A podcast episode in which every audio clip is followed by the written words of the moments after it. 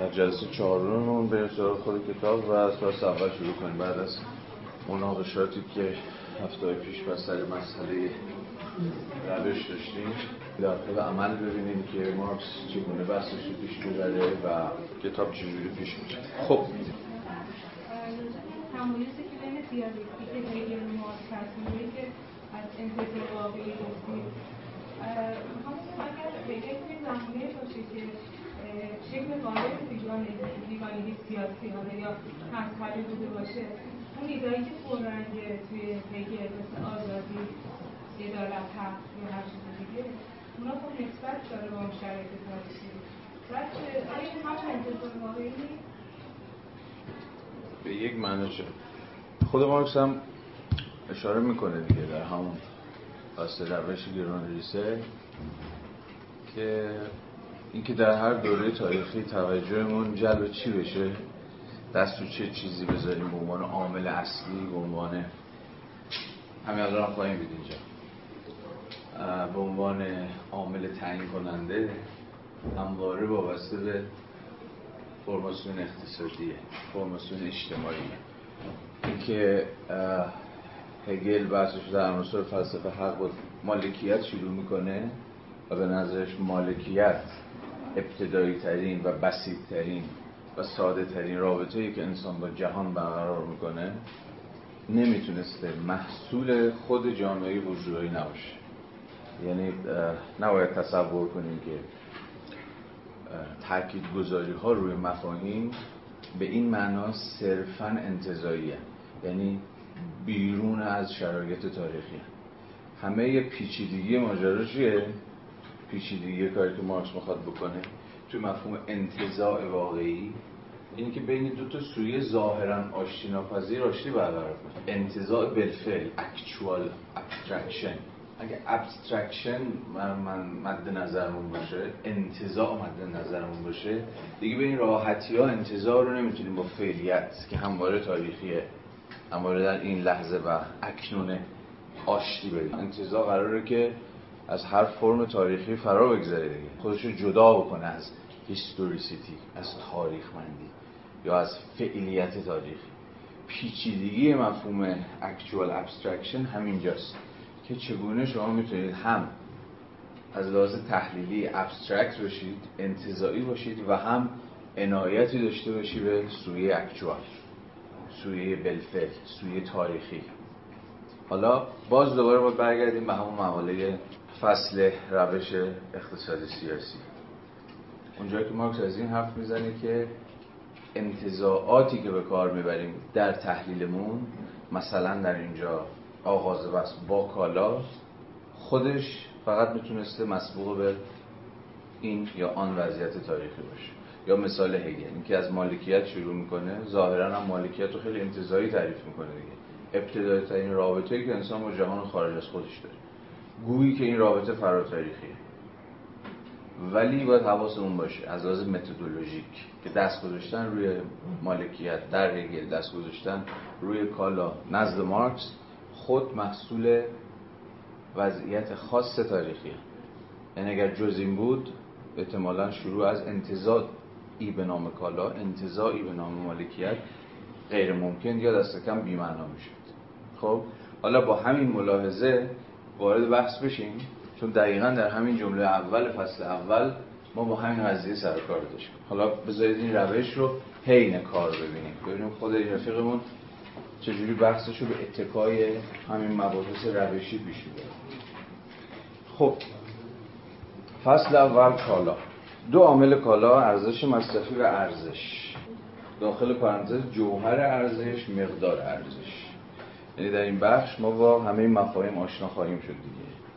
دو عامل برسازنده کالا ارزش مصرفی و ارزش به معنای عام ارزش به معنای کلی کلمه و خود ارزش هم باز دو تا رکن داره دیگه. جوهر ارزش و مقدار ارزش. حالا اینا رو قراره که گام به گام با هم پیش بریم و ترکیبشون روشن خب ثروت جوامع که شیوه تولید سرمایه‌داری بر آنها حاکم است همچون توده عظیمی از کالا و کالای منفرد همچون شکل عنصری این ثروت به نظر می‌رسد.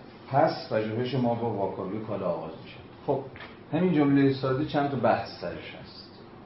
جمله اول رو ببینید ثروت جوامعی که شیوه تولید سرمایه داری بر آنها حاکم است همچون توده عظیمی از کالا به نظر می‌رسه یعنی اگر جمله رو با این تاکید گذاری بخونیم انگار مارکس به زبون بی زبونی در ادامه خیلی سریع داره یادآوری می‌کنه که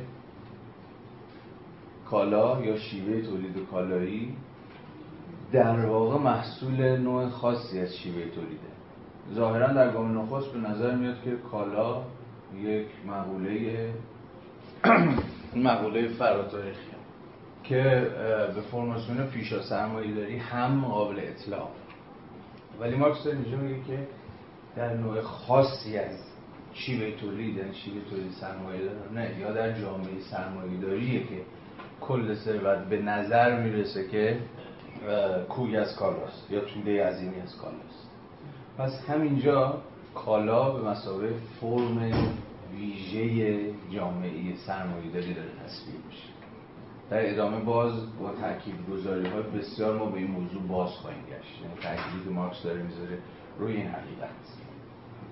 پس با توجه کنیم که در این جمله شیوه تولید سرمایه داری و کالا هم بستن یعنی فقط در این شیوه است که شما می‌تونید فرم کالایی رو و کالا رو به مسابه چی؟ فرم سلولی خود این فرماسیون اقتصادی در واقع داشته باشید. هفته پیش هم صحبت کردیم دیگه. این پس پژوهش شما با واکاوی و کالا آغاز می شود در واقع به نظر میاد تا جایی که به خود این جمله بندی مربوط میشه خب یه جور پرش رو داره. مارکس خیلی استدلال نمی‌کنه. دست کم اینجا که چرا داره از کالا آغاز می‌کنه. ما سعی کردیم تو یکی دو جلسه قبل اینو بازسازی بکنیم که چرا اختزای روش شناسی هگلی مارکس آغاز کتاب از کالا بوده و تا که خود کاپیتال مربوط میشه اینجا توضیح خیلی دم دستی مارکس به دست میده. برای چرایی آغاز از کالا. چون هر کجا که نگاه می‌کنید با کالاها مواجه میشید. ثروت جوامع مبتنی بر سرمایه داری کوی از کالا به نظر می‌رسه. یعنی انگار به این دلیل ساده که دم دستی ترین و رایش ترین و فراگیرترین و روزمره ترین مواجهه ما با جهان دورورمون.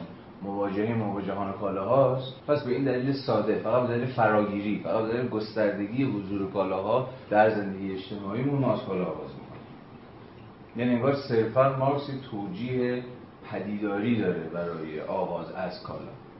چون کالا همه جا پدید داره همه جا به نظر می‌رسه هم دور بر ما رو گرفته فراگیره و غیره و غیره پس آغاز از کالا. ولی اگر بحثایی که هفته پیش دو هفته پیش دست کم کردیم روی روش مارکس رو جدی بگیریم به نظر میاد که پای استدلال های جدیتری برای آغاز از کالا وسط. خب. ادامه. کالا در وحله نخست چیز خارج از چیزی با خاصیت های خود این یا آن نیاز انسانی را برآورده ماهیت این نیاز چه از شکم برخیزد چه از تخیل تغییری در اصل مطلب نمیده خب. همین ابتدای کار. یه تعریف خیلی ساده و باز ابتدایی از کالا. کالا شای مفید. کالا چیزیست که یه نیازی رو برطرف در ادامه خواهیم دید که اسم این میشه چی؟ یعنی ارزش مصرفی یوز ولیو کالا. هر کالایی ابتدایی ترین مواجهی که ظاهرا ما در زندگی روزمرهمون با جهان کالاها داریم مواجهه ما از زاویه یوز ولیوش ارزش مصرفی که به چه درد می‌خورن چقدر یوسفولن آن چه نیازی رو برآورده می‌کنن اما اینجا این نکته جالب هست که توجهتون رو بهش جلب می‌کنه ماهیت این نیاز. چه از شکم برخیزد چه از تخیل تغییر در اصل مطلب نمی‌گیره پانویس دو رو ببینید. دلخواست که گویا ترجمه برای desire که ما عموما به میل ترجمهش می‌کنیم متضمن نیاز است. یعنی desire need رو در بر داره متضمنشه اشتهای روح هست برخلاف need need عموما یک خواهش فیزیولوژیک.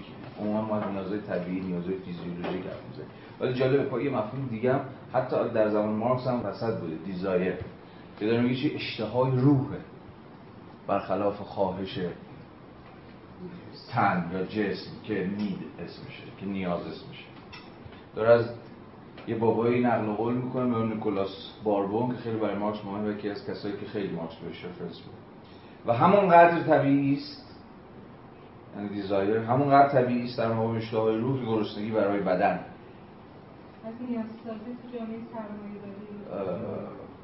می‌رسیم بهش. هنوز چیزی نگفته راجع به این موضوع. ولی عملا گوش چشمی داره به این موضوع و الان می‌خوام به همین اشاره بیشترین چیزها از آن جهت ارزش دارن که نیازهای ذهن را برآورده می‌کنن نیازهای ذهن. جالبه. بازم حاضر بشه جمله باربونه دیگه جمله مارکس نیست. ولی این خیلی تفاوت مهمیه. و بعدها برای سنت پسا مارکسی بسیار مهم شد. تفاوت بین need و desire. مارکس داره ببین من اینجا کاری ندارم که این کالاهایی که گویا نیازهایی رو برطرف می‌کنن یا امیالی رو برطرف می‌کنن واقعی یا غیر واقعی؟ یعنی حس نیاز. از ذهن اومدن یا از تن اومدن. محصول به قول خودش چی؟ محصول شکم یا مسئول imagination مهمی که این نیازها هستن و دارن کار می‌کنن و وجود داره. حالا از اینجا یه شاخه خیلی جدی پسامارسی در میاد دیگه. یعنی مارکسیست هایی که دارن سعی می‌کنن یه جوره مارکسیزم رو با روانکاوی آشتی بدن دیگه.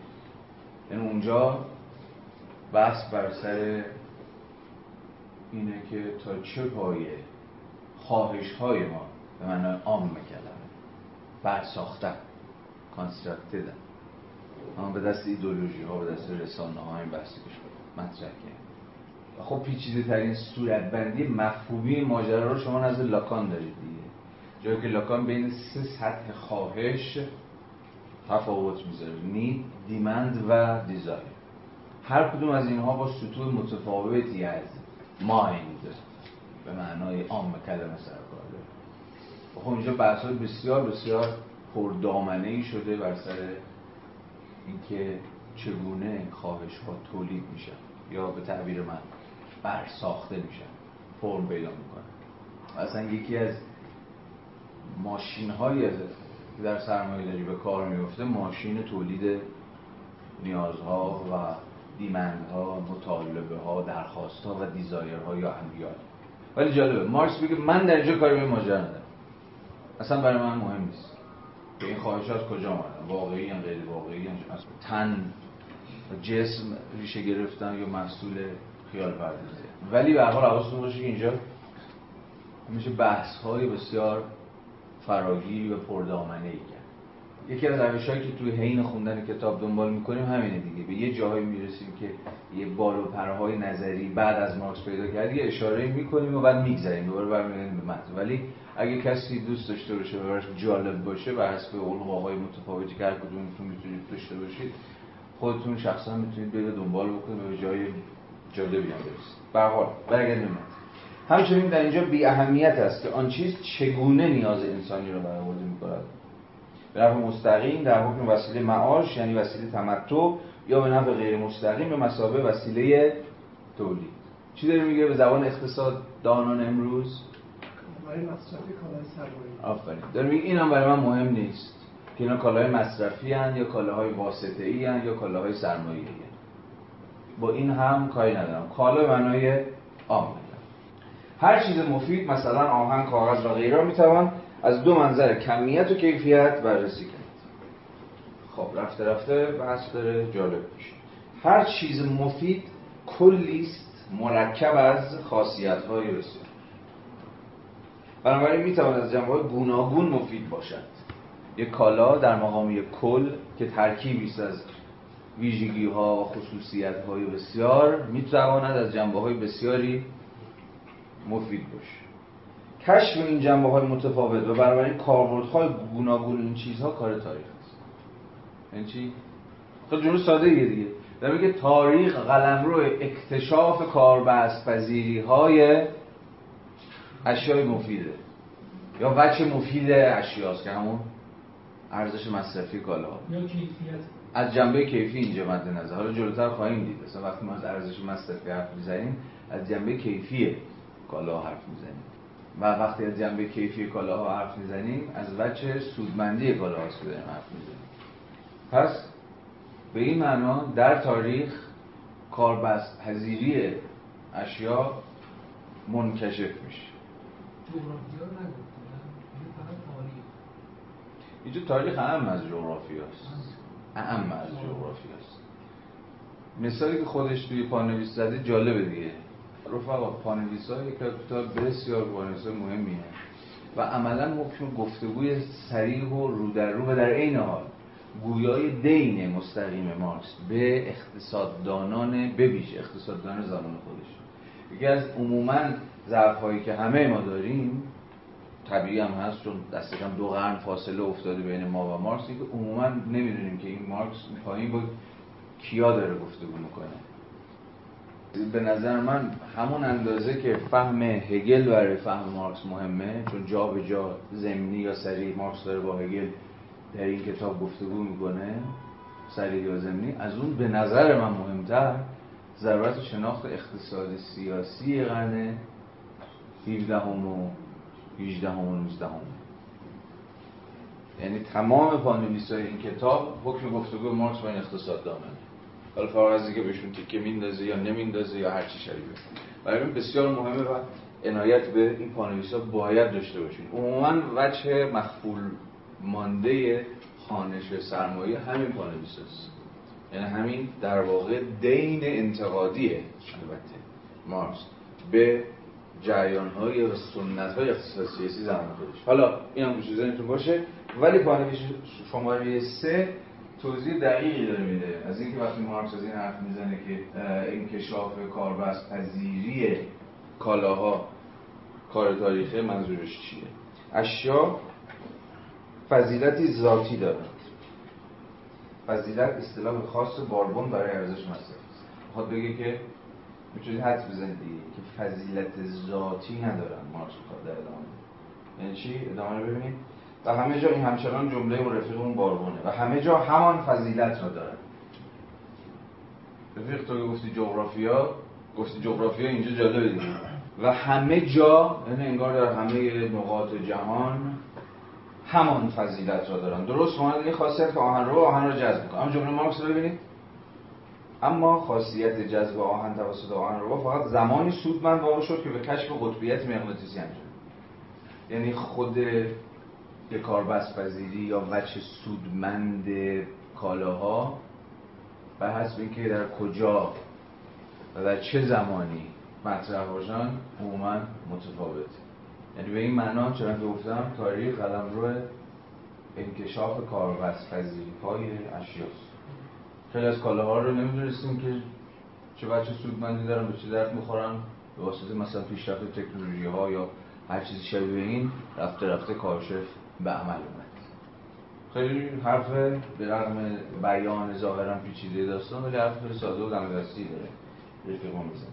خب از این رو یافتن مقیاس های اجتماعی برای سنجش کمیت این اشیا نیز به همین گوناگونی مقیاس ها تا اندازه ناشی از ماهیت متنوع اشیایی است که سنجیده می شوند و تا اندازه قراردادی است. فایده شی آن را به یک ارزش مصرفی بدهد. اما این فایده در هوا معلق نیست و به جز در محدوده مشخصات طبیعی کالا هیچ هسته جداگانه ای نداره یعنی فایده مندی کالا رو باید در نسبتش با چی سنجید؟ مادیت خود کالا ویژگی های خود کالا خصوصیت های خود کالا. اینکه آهن به چه دردی می‌خوره چیکار می‌تونه بکنه؟ برمیگرده به چی؟ مشخصات ویژگی های مادی و طبیعیش. که مثلا فرم پذیره زوب میشه فلان میشه و غیره و غیره و غیره. یعنی یوسفول بودن یک کالا رو از جنبه یا به تعبیر بهتر از ویژگی های مادی و طبیعیش نمی‌تونه جدا بکنید اینه معنای جمله‌ای که رفیقمون میگه. اما این فایده در هوا معلق نیست و بجز در محدوده مشخصات طبیعی کالا هیچ هسته جداگانی هیچ هستی جداگانی بنابراین کالبد خود کالا متریالیتی خود کالا که متریالیتی کالا را چی تعیین می‌کنه؟ ویژگی های طبیعیش. مثلا آهن گندم الماس و غیره ارزش مصرفی یا یک چیز مفید. یه ذره پایین تر ارزش های مصرفی فقط با استفاده یا با مصرف تحقق می‌یابد. آنها محتوای مادی ثروت را صرف نظر از شکل اجتماعیش تشکیل می‌دهند هفته پیش صحبت خیلی کوتاهی کردیم تفاوت بین ثروت و سرمایه. اینجا یکی از اولین صورت بندی های این تفاوت رو شاهدیم ثروت به این معنی چیه؟ چیزی که ارزش مصرفی داره. اینجا تفاوت بین محصول و کالاست اینجا منظور ماست. محصول که قبل از نظام سرمایه‌داری بوده تا کجا دقیقا؟ منظورتونه؟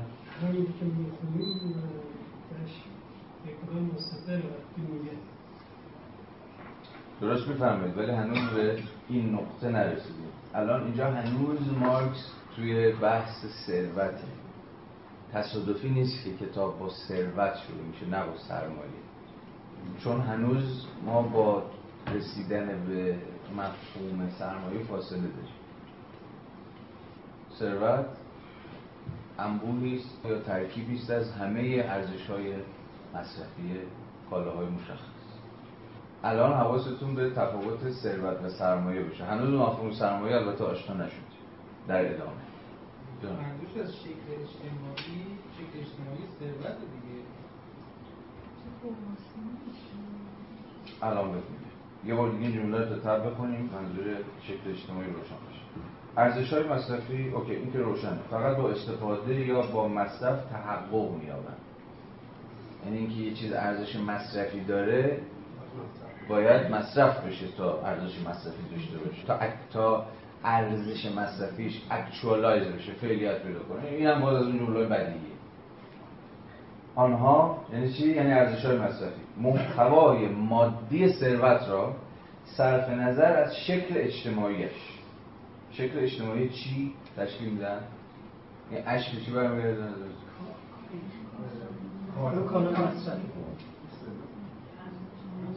اش مفرده. ثروت دیگه.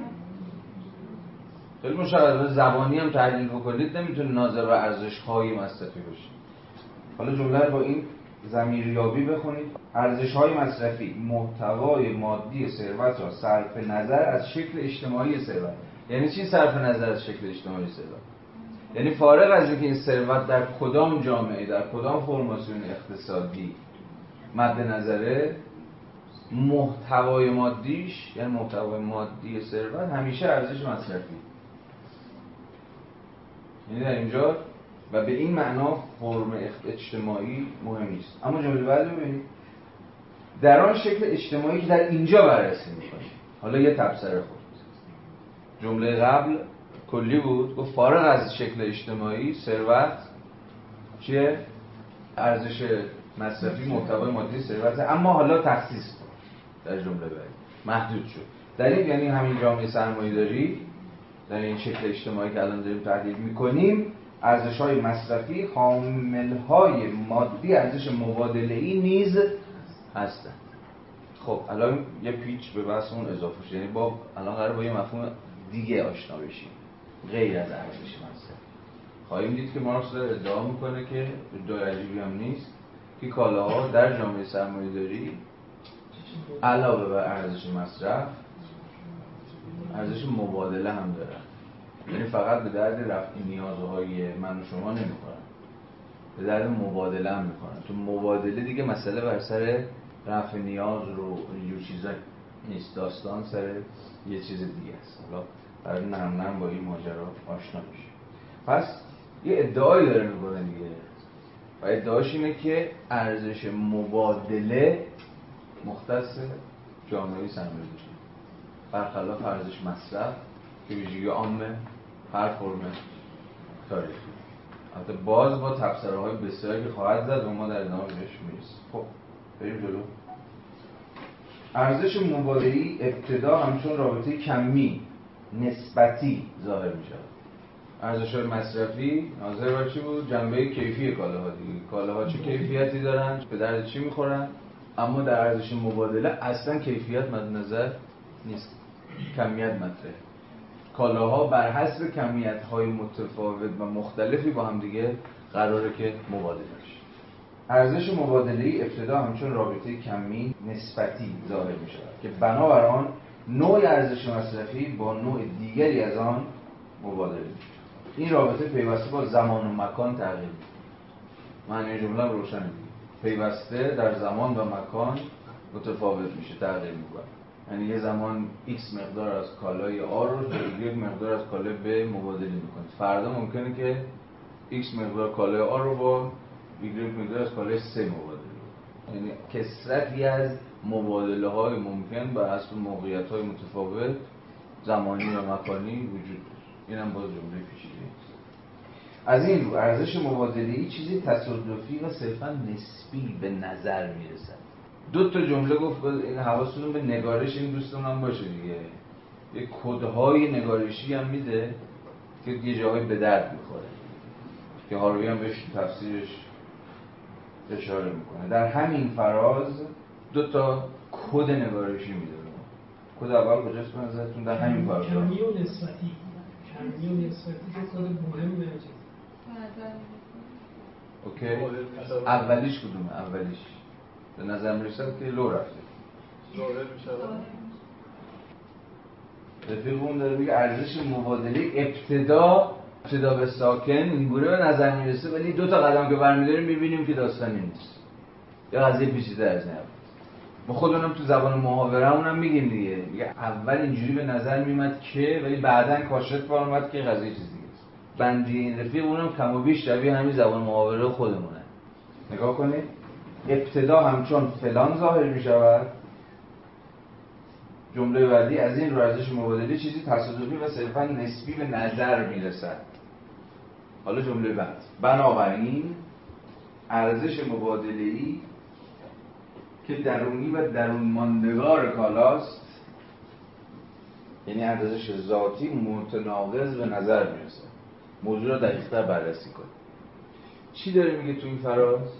داره میگه که ظاهرا به نظر می‌رسد که چیزی به نام ارزش ذاتی و ارزش ذاتی یک کالا وجود نداره ارزشی که در اون ماندگار ایمننت خود کالا داره چرا؟ استدلالش چیه؟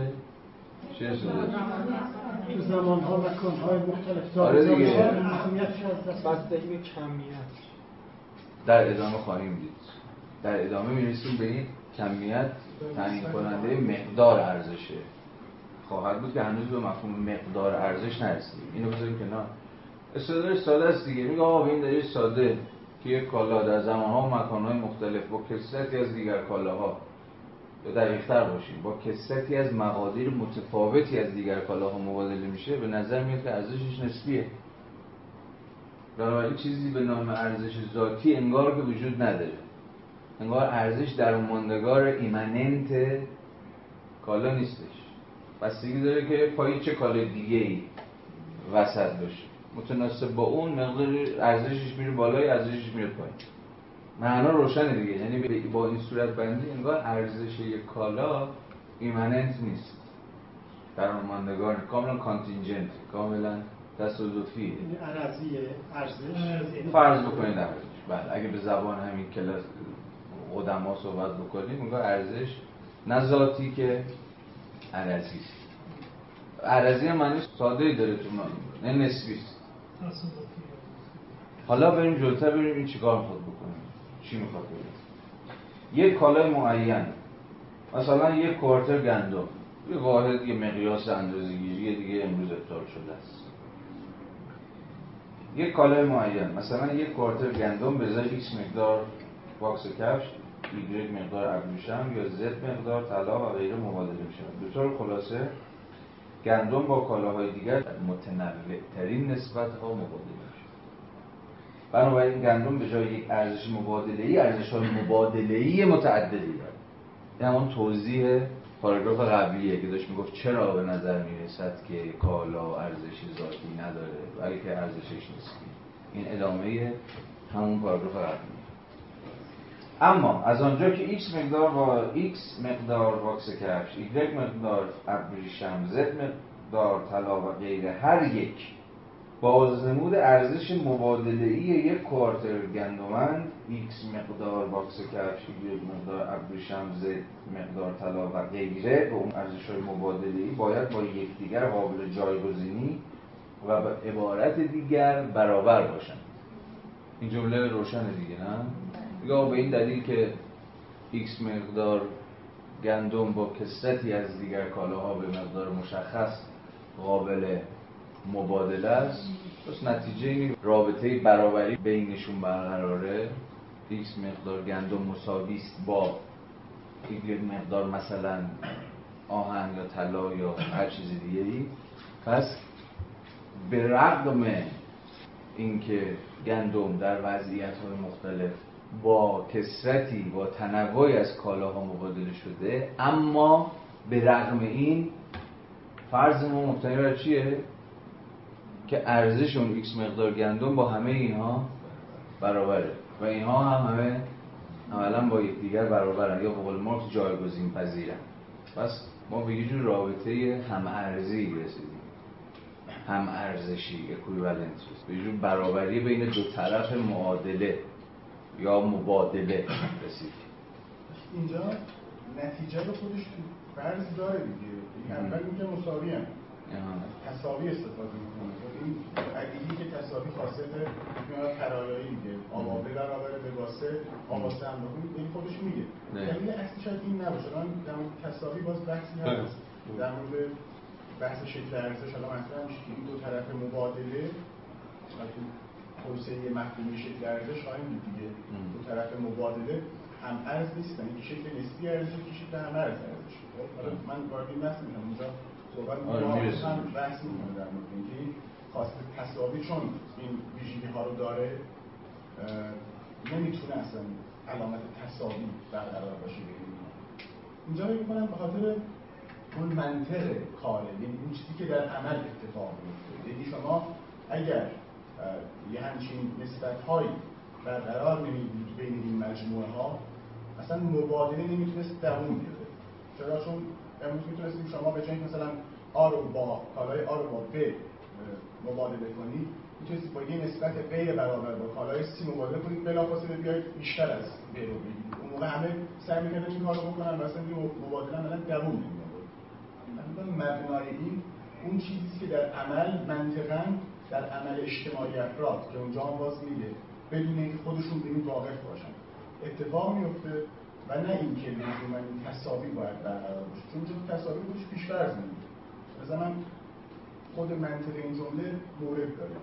حالا باز اون بحث من بازتر کنیم بهتر آره در ادامهش می‌رسیم. داره مارکس تو ادامهش میگه که این مبادلات بر اساس کار اجتماع لازمی که برای هر کدوم از مورد کار میره انجام میشه اون کار اجتماع لازمه که این تصاویر رو برقرار برابری بله.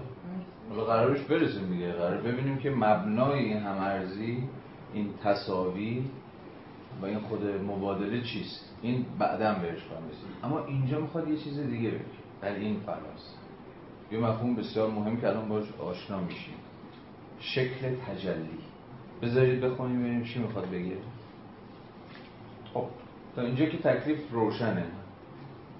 اونجا که بابا کرم اشاره کرد حرف خیلی ساده ای داره می‌زنه. میگه مبادله پذیری کالاها با هم دیگه به معنای اینه که دو طرف مبادله برابرن. یا دست کم ظاهرا برابرن. یا باید فرض بگیریم که دو طرف برابرن حالا در ادامه خواهیم دید که مارکس می‌پرسه چه چیزی هست که اینها رو با هم برابر می‌کنه که بعد مسئله که شما اشاره کردید می‌کشه. باش میاد بسن ولی اینجا ببینید از این نتیجه می شود؟ از چی نتیجه می شود؟ از جایگزین پذیری طرف های مبادله با هم. از برابری طرفین معادله با هم. نتیجه می شود که اولا ارزش های مبادله معتبر یک کالای ویژه تجلی چیزی برابر است. یعنی چی؟ با خود جمله مارکس همین الان همراه بشید ببینید این بنده خدا چی می‌خواد اولا ارزش های مبادله ای معتبر یک کالای ویژه. یک کالای ویژه مثلا همون x مقدار گندمی که هی مثال می‌زنه. تا آخر کتابم خستم می‌کنه از بس این مثال گندم می‌زنه. ارزش های مبادله معتبر یک کالای ویژه. کالای ویژه که می‌دونیم چیه؟ ارزش های مبادله معتبرش هم می‌دونیم چیه دیگه. یعنی x مقدار گندم. مساویه با یک دو سه چهار پنج شیش کثرتی از هم مثالی که باز خودش زد کالاهایی که قراره در یک شرایط فرضی مثلا باهاش مبادله بشه. پس معنا روشنه چیز پیچیده الان نمیگه. خب حالا نتیجه بگیر. ارزش های مبادله ای معتبر یک کالای ویژه همه اینا که گفتیم یعنی روابط تساوی یا روابط مبادله ای تجلی یه چیز برابره. تجلی این خیلی مفهوم مهمیه بعدها باش بیشترم آشنا خواهیم شد محل تفسیر و دعوای بسیار زیادی هم بوده. مفهوم تجلی مانیفستیشن یا یعنی یه چیز واحدیه که باعث میشه که اینها با هم برابر باشن یعنی یه یه یه امر مشترکی دارن که برابر این برابری رو بین اینها امکان پذیر بله ولی حرفتون درسته حرفتون درسته ولی خود مفهوم manifestation یا expression شاید expression از مفهوم بهتر بیان. تجلی. بیان یعنی چی؟ expression یعنی چی؟ خود express express کردن رو ما هم بیان ترجمه می‌کنیم هم تجلی ترجمه می‌کنیم. حتی فرض کنید که ما داریم از زبان حرف می‌زنیم. من این حرف را بیان من حرف دلم رو بیان کردم. بیان همواره به سطح آوردن مرئی کردن یه چیزی مثلا همین در قلب من پنهان یا در مغز منه یا در مخیله منه این هر چیز شایی ولی وقتی من از اکسپرس کردن حرف می‌زنم از بیان کردن از بیانگری حرف می‌زنم یعنی از یه جور حرکت دارم حرف می‌زنم. حرکت از یه جور امر نهفته مخفی مکنون بالقوه به سطح پدیداری به سطح آشکارگی. به سطح تجلی. داره میگه ببین اینا که با اینا با هم مبادله میشن تجلی یه چیزی که اون پس پشت همه اینا هست. این که اینها رو با هم دیگه برابر می‌کنه. فرامنون یا حالا شاین نیست اون چیزی در پسش هست که دقیقا. خودش رو به سخت دقیقا. دقیقا. حالا ببینید و ثانیاً تکلیف رو کاملا روشن. و ثانیاً ارزش مبادله ای فقط می‌تواند دوباره شیوه تجلی expression یا mode of manifestation یا داخل پرانتز داخل گیومه. شکل پدیداری چیزی باشد که درون آن و در عین حال از آن متمایز است. یعنی درون هر کالا یه چیزی هست.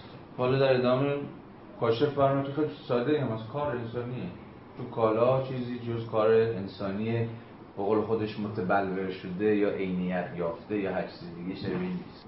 که ارزش مبادله ای تجلیش یا بیان اون امر درونیه. اون امر اتفاقا ایمننته.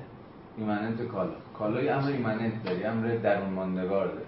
یه امر ذاتی داره که بهش چسبیده ازش هم جدا نمیشه. چیه؟ مقدار کاری که براش انجام شده. چون هیچ شما به کالا نمی‌تونید فکر بکنید مگر اینکه به کاری که براش انجام گرفته فکر کنید. پس اتفاقا این پاراگراف رو شما باید به مسابه ابطال پاراگراف قبلی بخونید. که گفت به نظر می‌رسد ارزش ذاتی نداره ارزش درون ماندگار نیست کاملا متغیر نسبی تصادفی فلان فلان فلان. در جمله بعدی می‌خواد بگه اینا صرفا شکل پدیداریه یا چی؟ شیوه تجلی یک چیز درون ماندگار درون کالاست که به خودی خود خودشو نشون نمیده. ولی خودشو متجلی می‌کنه. کجا خودشو متجلی می‌کنه؟ حین مبادله. وقتی ما دو تا چیز مبادله می‌کنیم فرض کنیم که این دو تا چیز با هم هم ارزشن. یا به تعبیر دیگه فرضمون اینه که فرضی که فرض خیلی ناخودآگاهیه دیگه. یعنی نمی‌دونیم. ولی بنیادش و منطقش اینه که با هم هم ارزشن. یعنی چی با هم هم ارزشن در ادامه خواهیم دید. میگه یعنی مقدار کار برابری برای مثلا x مقدار گندم و یک مقدار آهن یا طلا یا پارچه یا هر چیز دیگری انجام گرفته است. برای اینجا ما با دو تا سطح سر و کار داریم. سطح درون ماندگاری و شکل پدیداری. یا به زبان کانتی خود ذات و خود پدیدار. ارزش مبادله شکل پدیداریه. خود ارزش. حالا در ادامه باز با این مفاهیم شما بیشتر آشنا خواهید شد. مارکس اینقدر این مفاهیم رو به کار می‌گیره که دیگه رفته رفته میاد تو دستتون که این مفاهیم چی هم کجا و چگونه باید اینها رو فهمید. قبل از اینکه پیش بریم دو تا کامنت بگیریم یک دو. بحث ذاتی بودن رو این خودش گمراه کننده است. بعد من نمی‌خوام جلو برم. چون به موقع بحث کنیم. مستقیما باز از همون چیزی که گفتید اشارات از کلیدهایی که خود مارکس در مستقیما نمیگه ذاتیه باز. یه چیزی رو می‌کنه. یه کامنتی می‌ذاره بیتن میره جلوتر ولی نمیگه که ذاتیه. چون ذاتی بودن اگر فکر کنید که ذاتیه مثل اینکه شما به محض اینکه کار انجام دادید میچسبه به اون کالا به نوعی. سرشته میشه کالا به اون کار و همیشه اون ارزش رو داره. در حالی که اینطور نیست. بعدا میگه که پیش فرض همه اینها تحقق ارزش. یعنی به فرض تحقق داره این حرفا رو می‌زنه. موقع برمیگردیم به نظریه ریکاردو که بله صرفا می‌تونیم ما به ازای هر کاری که انجام میشه برای کارهای برچسبی بزنیم. به کالا بگیم این اینقدر کار شده و ارزشش در واقع ذاتی در حالی که مارکس یه همچین اعتقادی مثلا نداره ذاتی بودن اون به کار بر نمیگرده. به شرط تحققش یک امر تصمیمی هم هست. چیزی رو بعدا در واقع از یه برمیگه حالا من خیلی نمی‌خوام آره مرسی. من یه نکته فقط بگم. کاملا اینجا باید ذات و معنی هگلی فهمید. یعنی کاملا تو منطق. همون می‌دونیم یکی از دقایق ذات در هگل خود اکچوالیتیه. فعلیت ذات باید فعلیت پیدا و خود ذات هم ما باید به معنی هگلی بفهمیم. تا حالا بحث بسیار مفصلی. من الان نمی‌خوام واردش بشم. ولی اینه که میگی دقیقا اگر وایسیم روی منطق هگل اینها قابل فهم میشه. چون ذات باید اکچوالایز بشه. بله همین تمایزی که می‌ذارن بین تولید ارزش و تحقق ارزش یا فعلیت ارزش یا هر چیزی شنیده اجالتا این بحثا رو بذاریم کنار ولی گوشه ذهنمون باشه. به نظر میاد مارکس داره یه ادعایی می‌کنه و این ادعاش بسیار برای بحث ما مهمه و برای تاریخ مارکسیزم مهمه.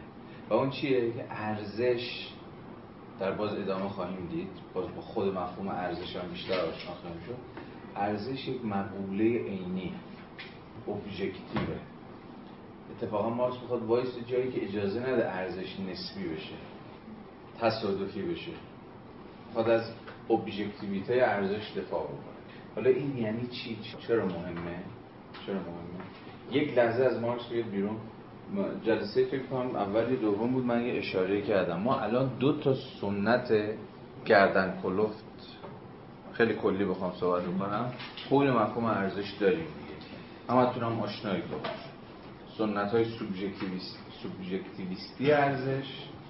آن که الان اقتصاد جریان اصلی اقتصاد مینستریم اینه. رو ارزش سوبژکتیوه. الان میگم سوبژکتیو یعنی چی؟ با جریان محجوری که عملا همین مارکسیستا هستن که از ابژکتیو بودن ارزش حرف می‌زنن. اولی رو که بفهمیم دومی رو خود به خود خواهید فهمید. اونایی که میگن ارزش سوبژکتیوه حرفشون ساده است دیگه. مثالش هم زدم جلسات قبل. منظورم می‌خوام. یا هنرمندی یه صخره ای رو برده بدون اینکه هیچ تغییری توش بده چند میلیون دلار فروخته به یه موزه. این برام خیلی شبیه همون ارزش سوبژکتیوه یعنی که آره. برای هیچ کس دیگه هیچ ارزشی نداشته یه گوشه افتاده. آره. نزدیکه به این ماجرا. ولی خیلی ساده ترش. این ارزش این کالای خاص هیچ چیزی درونش نیست که روشن برخلاف ادعا که مارکس می‌خواد بکنه که مقدار کاری که برای این صرف شده ارزش تعیین می‌کنه. این اقتصاد دانای مینستریم میگن آقا این بازی رو ول اصلا ربطی به ماجرا نداره ربطی به جنبه سوبژکتیو ذهنی سلیقه‌ای نمی‌دونم نیاز من و هزار یک چیز فرهنگ من داره که این کالای مشخص برای من چقدر ارزش داشته باشه. ممکنه برای من خیلی وجود ارزش باشه. مثلا چون من یک کلکسیونرم که پلاستیک آب جمع می‌کنم فرض کنید دیگه. این برای من فوق العاده واجد ارزش.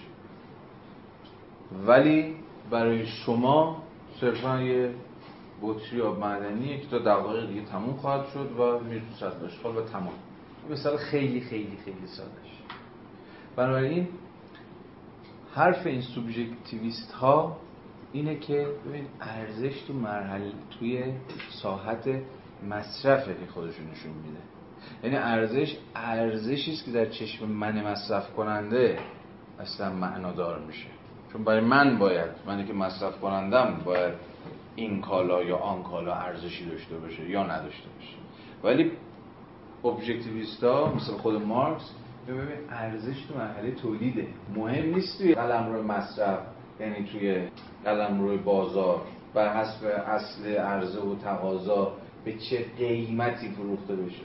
حالا بعدا خواهیم دید که تفاوتی هست بین ارزش و قیمت و این داستان ها ادعای چیز اینه که ادعای مارکسیستا اینه که اقتصاددانان مینستریم تفاوت معناداری بین ارزش و قیمت قائل نیستن. که من چقدر حاضرم برای این پول بپردازم یعنی حاضرم چقدر اینو بخرم در مقام مصرف کننده تعیین کننده ارزش این نیست. تعیین کننده قیمتی. ولی به هر صورت سوبژکتیویستا پس دست کم ادعاشون روشنه دیگه. حالا میریم جلوتر بیشتر با دعواها و مناقشات اینها آشنا خواهیم شد. ارزش چیزی نیست که در اون ماندگاری یک کالا باشه. ربطی به مقدار کارش و فلان ممکنه شما نفستون در اومده باشه برای تولید این ولی بیارید در بازار و ناگهان ببینید که کل بازار پر ایناست و این هم دست شما باد کنه. آخرش هم مجبور شید یه چیزی بدید به یارو بگید آقا فقط بردار ببر. و فردا بیارید تو بازار ببینید مثلا چه می‌دونم سیلی اومده زلزله اومده. این نایاب شده شما فقط یه نفره اینو آوردید تو بازار و می‌تونید در بازار مثلا به فلان قیمت مثلا بفروشیش یا گیره همین مثال کلکسیونر یه کلکسیونر گیرتون میاد که چون این اساس سوبژکتیو براش فوق العاده ارزشه حاضر میشه که هر کار عجیب و غریبی هم که لازمه بکنه برای اینکه اینو به دست بیاره. نه تو صنعت نشر ما شما سی سال وقت بذار یه کتاب 500 صفحه‌ای رو تعلیف کن. قیمتش قیمت یه کتاب همون 500 صفحه‌ای که مثلا یه نفر تو سه ماه اومده ترجمه کرد خیلی فرق نمی‌کنه نویسنده یا معلم چقدر وقت گذاشته. میره کیلویی کاغذی. آره دیگه. ولی باز رفقای مارکسیست ما میگن که یه لحظه وایسا. قیمت رو بذار کنار ارزش رو بذار کنار. این رو باید از هم جدا بکنیم. حالا مبنای جدا شدن اینها چیه؟ همیشه توی خود مارکس و تو کل سنت پسا مارکسی دعوا بوده. آیا واقعا تفاوتی هست بین ارزش و قیمت. الان اقتصاددان های جدید دیگه اصلا بحث ارزش نمی‌کنن چون مطمئن هست ارزش چیز بیخودیه. ما با اگر هم ارزش وجود داشته باشه ما با تجلی های واقعی ارزش که همون قیمت ها در بازارها باشن سر کار داریم. پس هم قیمت رو بچسبیم. سر قیمت ها باید بحث کنیم نه سر ارزش. بله ارزش حالا این بحث اتیمولوژیک هم می‌تونستیم بکنیم که چرا اصلا خود مفهوم ولیو چرا اصلا ارزش؟ ولی حالا این بحث اتیمولوژی ارزش و مفهوم ارزش اینا رو بذاریم کنار. ارزش کار این آقا اصلا بالا سر بنده. سی سال زحمت کشیده کتاب فلان نمیشه ولی در نهایت یه مسئله چی بگیم؟ فرهنگی معنوی مثلا شعرهای ماندگار مثلا بیان ازش تقدیر کنیم. ولی در نهایت اینه که همون اندازه میارزه که کتاب آشغال 500 صفحه‌ای که مثلا بقول شما سه ماه طرف مثلا برای کپی پیستش مثلا زحمت کشیده از این آره ما با مجموعی از مفاهیم پیچیده در هم تنیده سر کار خواهیم در ولی الان ذهنتون کاملا توهی کنید از این بحث. من فقط گفتم برای که بدونید ما درون چه مخفضای نظری هستیم و دو تا جریان دست کم عمده وجود داره ابجکتیویستا و سوبژکتیویستا حول مفهوم ارزش که حالا بین خودشون هم البته مناقشات جدی هست. بین خود نه کسایی که از سوبژکتیویسم ارزش حرف می‌زنن با شما اختلافات بعضا تعیین کننده می‌بینید. و سنت به اصطلاح ابژکتیویستی. یعنی بین ریکاردویی ها و نور ریکاردویی ها امروز و مارکسیست ها اختلاف هست پسه اونا می... نور ریکاردویی ها میگن بله ارزش ابژکتیوه. ولی نه آنچنان که مارکسیست ها مثلا مثل سرافا و اینا. حالا بگذاریم. ما الان تاریخ اندیشه اقتصادی نمی‌خوام بحث کنیم ولی فقط این به مثابه بستر این بحث گوشه ذهنتون باشه. ما الان با خود متن می‌خوام پیش بریم و می‌خوام به خود متن اجازه بدیم که منظور خودش رو در ادامه آشکار بکنه که دقیقا داره از چی حرف خیلی خوب نمی‌تونم بیانش کنم ولی اینجا حس می‌کنم که اینجا یه روشی استفاده می‌کنه. داره میگه که همون جایی که داره میگه x مقدار واکس و طلا و اینا. داره میگه چند تا چیز با هم برابرن بنابراین با یه چیز سومی هم برابرن. و حس می‌کنم اینجا یه جای کار داره میلنگه. یعنی یه جای انگار داره زیرابی میره.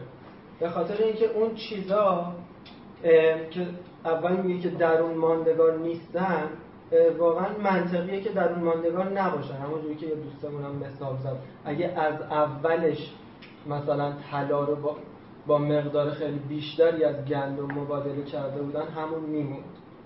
و بعد اونا رو حذف می‌کنه ولی اون چیز سومه رو نگه میداره. و بر اساس اون میگه درون ماندگاره. ارزشه. این حس به شما دست نمیده که یه چیزی اینجا داره. به نظر من نه فقط یه چیزی بلکه خیلی چیزها در مارکس زیر سبیل رد می‌کنه یکیش هم ولی واقعا بسیار سریع هم بحث شده که مارکس در نهایت مفهوم ارزش رو ثابت نمی‌کنه بلکه مفهوم ارزش مبادله رو فرض می‌گیره و تا بحثش رو دنبال بکنه. اما بازم من نمی‌خوام وارد این بحث بشم. چون این ما رو از خوندن خود کتاب دور می‌کنه. ما باید هم یعنی تلاش من اینه. یعنی اگه برای اینکه مارکس نبود اگه جان لاک هم بود همین کارو می‌کرد همونجور که هر کتاب دیگه که خوندیم سعی کردیم که با همدلانه ترین شیوه ممکن بخونیمش. نه برای اینکه همدلی از اخلاقی قشنگه. برای اینکه فهم اثر تا حدی در گروه همدلی باشه. یعنی باید اجازه بدی که خود طرف حرف بزنه. اما اول خفش کنی میگم هر کی می‌خواد باشه من چون مثلا مارکس من دوست دارم. دشمن من اگه بود؟ احساس کنم خوندن درستی نیست اصلا خوندن خواندن واسه ریدینگ چجوری ممکنه شما چجوری من تو بخوانید بگید من خوندم و فهمیدم. این فقط به نظر من شرطش اینه که گوشتون رو باز کنید بذارید این زرش رو بزنه. هر چی می‌خواد بگه هر چی تو چند داره رو کنه. بعد آخر الامر آخر الامری که از همین الان شروع شده البته. شما می‌تونید متوشم بگیری بگی آقا اینجا گفت دادی اینجا پریدی اینجا چیزی اثبات نشده مفروض گرفتی و غیره و غیره و غیره که تا دلت بخواد به مارکس خود مارکسیست حتی. خانش های انتقادی خود مارکسیستا به مارکس خیلی به نظرم جدیدتر از خانش غیر مارکسیستا یا ضد مارکسیستا به مارکس. پس از لازم متدولوژیک ما باید بگونی پیش بریم که اجازه بدیم متن حرف خودش رو بزنه. هر چی داره رو بکنه بعد به تا بتونیم باهاش گفتگو کنیم گفتگو انتقادی بکنیم. ولی گام به گام که میریم باید گوشه ذهنتون باشه که اینها رو به مسابه حرف ها و مواضع پذیرفته شده نیست که می‌خونیم. صرفا به مسابه مجال دادن به سخن در آمدن خود متنی که داریم می‌خونیم. پس این دو نوع شیوه متفاوته. حالا بریم ببینیم چیکار می‌خواد بکنه. دقیقا همین فرازی که دوستمون گفت در که مارکس درش ادعا می‌کنه اکنون دو کالا مانند گندم و آهن که پاراگراف قبلی ادعا کرده بود جفتشون تجلی بیان یک امر مشترکن یا یه چیز درون ماندگاره در هر دوشونن که حالا دقایق دیگر خواهیم دید که اون چیز کاره. اکنون دو کالا مانند گندم و آهن را در نظر می‌گیریم هر نوع نسبت مبادله بین آنها را همواره می‌توان به کمک معادله ای نشان داد. این رابطه تصاویری. که در آن مقدار معینی گندم با مقدار مشخصی آهن برابر است. اوکی. مثلا یک کوارتر گندم مساوی x 100 لیتر آهن. این معادله چه می‌گوید؟ بازم سوال خیلی ساده است. این داره می‌پرسه آقا رابطه تساوی رابطه هم ارزی مبادله چی میگه؟ می‌تونید پیشا پیش هم حدس بزنید دیگه. مثلا مارکس نخونده اینا می‌تونید حدس بزنید که این مساوی میگه که یه چیزی در هر دو اینا هست که اجازه میده که اینا به مقدار برابر با هم مبادله بشن. سوال مارکس هم اینه چه چیزی اینا رو با هم مبادله پذیر چه چیز اجازه میده این مقدار کالای آب با این مقدار کالای ایگرگ مبادله بشه عنصری مشترک به مقداری برابر در دو چیز متفاوت یعنی در یک کوارتر گندم و به همین مقدار x 100 بیت آهن وجود کل حرفش یه چیز مشترک این باید باشه که اجازه بده این دوتا که کیفیتا با هم متفاوتن دو تا ارزش مصرفی متفاوت دارن با هم مبادله بشه پس سوال اینه دیگه. چرا دو چیز که ارزش مصرفی متفاوت دارن کیفیت متفاوت دارن فایده مندی متفاوتی دارن می‌تونن با هم مبادله بشن. مارکس میگه به دلیل وجود یک چیز مشترک بینش. اما اقتصاد کلاسیک جواب خیلی ساده تری میده دیگه. اصلا را توی ارزش نمیده بچه هم بودیم تو این کارتون ها بودم یاد میدیم. من یادم که این کارتون که در شست می‌داد این کارتون شبه علمی بود. می‌خواست بسیار مفاهیم علمی رو با کارتون نشون بده. خیلی ساده است. رویکردهای غیر مارکسی برای مبادله مبادله ارزش های مصرفی متفاوت به چی ارجاع میده؟ میگه چرا دو تا چیزی که ارزش مصرفی متفاوت دارن با هم مبادله میشن؟ تو ماست می‌خوای من مثلا پنیر می‌خوام. تو ماست رو داری منم پنیر رو دارم. خب با هم دیگه دو تا از چیز متفاوتمون رو با هم مبادله می‌کنیم خیلی ساده است. مبدا ممکنه که من یه صد ماست بدم مثلا یک تون پنیر بگیرم. هیچ چیز هیچ دلیلی هیچ منطق مشخصی برای اینکه چه مقدار از کالای الف با چه مقدار از کار به مبادله بشه وجود نداره این تابع همین منطق مباد چیزه. تابع منطق تصادفی نیازهاست دو طرفی که با هم دیگه نیازهاشون با هم دیگه مچ میشه که این این کارم چی انجام میده؟ بازار انجام میده دیگه. طرفین هم دیگه رو پیدا می‌کنن با هم دیگه کالاهای مورد نیازشون رو به گونه متقابل مبادله می‌کنن. خلاص. مثلا این ادابازی مارکسی هم لازم نیست. ولی مارکس نمی‌خواد این راهو بره چون اگه این راه بره کل کل این امارت میرزه پایین دیگه. این همون بنیاد نظریه های سوبژکتیویتی ارزش. هم اتفاق تو بازار میفته یعنی در ساحت مصرف. اونجاست که ارزش اگر تحققی داشته باشه. اونجا شکل ولی مارکس میگه ارزش در لحظه تولید در قلم تولیدی که داره ساخته میشه. فعلیتش یا تحققش جایی است. یعنی موف می‌کنم چی؟ ارزش ارزشش مثل یعنی مثلا خب شاید خیلی وقتا اصلا بحث مبادله نباشه. اون مثال معروف آخرین صابون توی یک سیفه سرباز وسط بیابون اونجا نمی‌خواد مبادله کنه مثلا ارزشش اونجا تغییر خب الان می‌رسیم مارکس میگه دیگه کالا نیست. میگه اصلا چیزی که کالا رو کالا می‌کنه تولیدش برای مبادله است. اگه تو خود تولید کنی اون آب صابون بود مثلا بذاری تو جیبت یا بذاری مثلا رو تاخچت دکورش بکنی خیلی قشنگ هم درست کردی زحمت هم براش کشیدی. ولی این کالا نیست. چون یادگاری مثلا یا پیغامی است برای آیندگان که مثلا از راه برسن و ببینن تو چه صابون ساز خوبی حالا بگذارید پس مارکس راه سخت داره انتخاب راه غیر اقتصاد سیاسی زمان خودش. می‌خواد توضیح بده مبنای مبادله نه توافق تصادفی دو طرف در بازار بر حسب نیاز متقابلشون بلکه وجود یک چیز عینی به مقدار مساوی در هر دو طرف مبادله است که اجازه میده این دوتا با هم برابر بشن در صورتی که کیفیتا با هم نابرابره. چون ارزش مصرفی های متفاوتی دارن جملهش اینجوریه. عنصری مشترک به مقداری برابر در دو چیز متفاوت یعنی در یک کوارتر گندم و به همین نحو در x مقدار آهن وجود داره. بنابراین آنها هر دو با چیز سومی نیز برابرند. که هر دو اینا باز دوباره شکل تجلی اون چیز سومن. شیوه تجلی و شکل پدیداری اون چیز سومه. که در هر دوی این دو طرف مبادله به مقدار برابر هست. بنابراین آنها هر دو با چیز سوم نیز برابرن که در خود و برای خود نه این یکیست و نه آن دیگری. و اگر روش دیالکتریکی باشه هم اینه همون نه اینه نه اون ولی در ایران همینه همون از این رو هر یک از آن دو تا آنجا که ارزش مبادله هستند باید به این چیز سوم تحویل شوند reduction بشن تقلیل پیدا کنن. تحویل بشن به اون چیز سوم. حالا این بابا ادعاش اینه که این چیز سوم پیدا کرده. دو پاراگراف بیان پایین. کالاها به عنوان ارزش مصرفی بیش از هر چیز از لحاظ کیفیت با هم تفاوت دارن. حالا که به منزله ارزش مبادله تنها از لحاظ کمیت می‌توانند با هم تفاوت داشته باشند. و بنابراین حتی ذره ارزش مصرفی ندارند یعنی چی؟ خودشو داره از اون روایت اول جدا می‌کنه دیگه. میگه در لحظه مبادله ارزش مصرفی دو کالا نیست که مهمه. برخلاف ادعای اقتصاد سیاسی رایج که داره میگه مبنای مبادله دو تا کالای متفاوت از حیث ارزش مصرفی دقیقا نیاز هر یک از طرفین به این ارزش مصرفی یا به ارزش مصرفی دیگه است.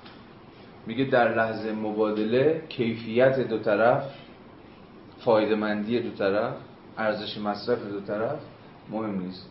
فقط مقدار کمی مشخصی از هر یک از طرفین هست که مهمه و اونها رو با هم برابر می‌کنه یا مبادله پذیر شرط مبادله همون ارزش استفاده برای دیگری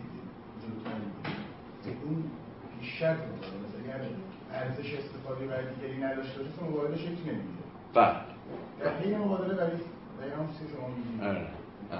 این توی پاراگراف آخر همین بخش آره به این می‌رسیم یه بار دیگه به این موضوع برمیگه صفحه 67 پاراگراف آخر باید خب رفیقمون میگه که بنابراین اگر ارزش مصرفی کالاها رو نادیده گرفته شود تنها خاصیت باقی مانده آن است که محصول کار است. یعنی جدا از ارزش مصرفی کالاها که کالاها رو از بیخ و بنیاد با هم متفاوت می‌کنه چون از حیث ارزش مصرفی کالاها کیفیت های متفاوت دارن به نیازهای متفاوت پاسخ میدن فایده مندی های متفاوت دارن. بنابراین در ساحت ارزش مصرفی ما با تفاوت سر کار در ساحت ارزش مصرف فقط تفاوت ها وجود فقط تمایز ها وجود ولی وقتی میایم تو ساحت ارزش مبادله یکسانی ها وجود داره. هم ارزی ها وجود داره. مساوی ها وجود داره.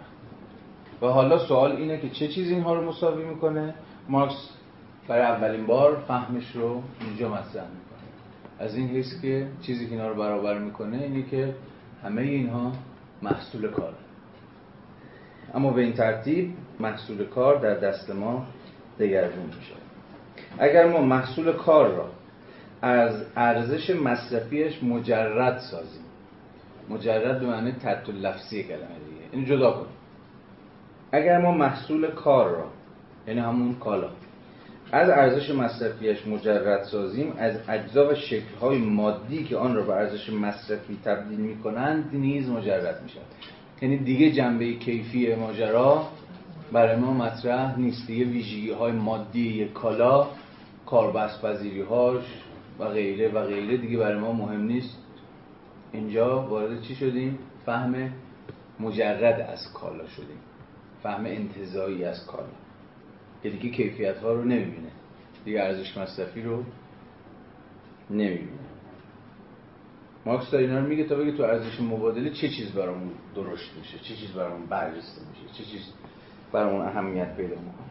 آنگاه محصول کار دیگر میز خانه یک تکه نخ یا هر چیز مفید دیگری نیست. یعنی انتظار محض دیگه. یعنی انگار میز دیگه میز نیست. چون میز بودن میز به ویژگی های مادیشه. به کیفیت متفاوتشه. به اینکه چه نیازی رو برآورده می‌کنه یا نمی‌کنه. میگه وقتی میایم وارد ارزش مبادله میشیم جایی که کالا با هم مبادله بشن به بالاترین سطح انتظار از ویژگی های مادی و طبیعی کالاها می‌رسیم. تمامی خصوصیت های محسوس آن یعنی کالا ناپدید میشه و همین ترتیب دیگر محصول کار نجار، بنا یا ریسنده یا به عبارتی دیگر هیچ نوع کار مولد معینی هم نیست. کالا به معنای انتظایی کلمه. با ناپدید شدن خصوصیت مفید محصولات کار خصوصیت مفید انواع کار بازنموده در آنها نیز زائل می شود مارکس داره مقدمات رو فراهم می‌کنه تا برسه به یکی از مهمترین مفاهیمش که بسیار برای بحث ما در ادامه مهم خواهد بود. یعنی مفهوم کار انتظایی. با مفهوم کار انتظایی در ادامه آشنا خواهیم شد. این امر نیز مستلزم ناپدیدی های انزمامی و متفاوت کار است. پس ما دو تا چیز داریم دیگه. همین الان ماش به شکل زمینی داره بهش اشاره می‌کنه. حالا ما در ادامه باز به این ماجرا باز خواهیم گشت. کار انزمامی و کار انتظاری کار انزمامی چیه؟ کار متفاوت کار مشخص. یعنی کار نجار که نجاری می‌کنه کار بنا که بنایی می‌کنه کار ریسنده که ریسندگی می‌کنه و غیره. اینا کار انزمامی کار مشخص از لحاظ کیفی هم با هم متفاوته. اینجا ما در ساحت تمایزها و تفاوت هست اما کار انتظاری چیه؟ کار به ماهوه لیبر از ساچه یعنی کار از اون حالی که بعدا ما تعریف می‌کنه کار رو دیگه. مستلزم صرف مقدار معینی انرژی برای تغییر اشیا از حالت طبیعیشون در کار انتظاری دیگه مهم نیست که این کار چه نوع کاریه. کار یک بناست یا کار یک خیاط؟ فقط برای ما مهم اینه که کار به معنای کلی کلاست با همون تعریفی که الان به دست بودیم بنابراین کار انتظاری دیگه ساحت تفاوت و تمایز نیست. بلکه ساحت اشتراک. یعنی ناظر بر هر نوع کاری.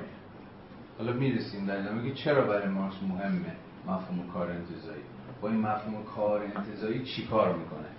و چرا مهمه که اصلا برسه به یک مفهومی به نام کار انتظایی؟ یه بار دیگه این جمله داخل آکولات رو ببینید این امر نیز مستلزم ناپدیدی شکل‌های انزمامی و متفاوت کار است. دیگر این شکل‌ها از هم تمیز داده نمی‌شوند بلکه همه آنها به یک نوع کار یعنی به کار مجرد یا کار انتظایی انسان تحویل میشه هر کالایی که باشه مسئول کار انتظایی. ما اینجا دیگه از هر کالا حرف می‌زنیم. نه از کالای مشخص نه از کالای انزمانی هر کالایی. و وقتی از هر کالایی حرف می‌زنیم پس از کار انزمامی هم دیگه اینجا مد نظر ما نیست بلکه کار انتظایی مد نظر. کار به معنی کلیه. توی بازنویسی ویراس فرانسه رو ببینید این گوشه یه ذره شفافتر و روشنتر شده. غیر از ویژگی کلی این کارها چیزی باقی نمیمونه ویژگی کلی این کارها. این همون چیزی که مفهوم کار انتظایی رو می‌سازه. ویژگی کلی کار چیه؟ صرف مقدار مشخص انرژی. این عامترین ویژگی هر شکلی از کاره. می‌خواد ما گرفتن ماهی باشه یا مثلا بافتن یه پیراهن باشه. یا ساختن یک میز.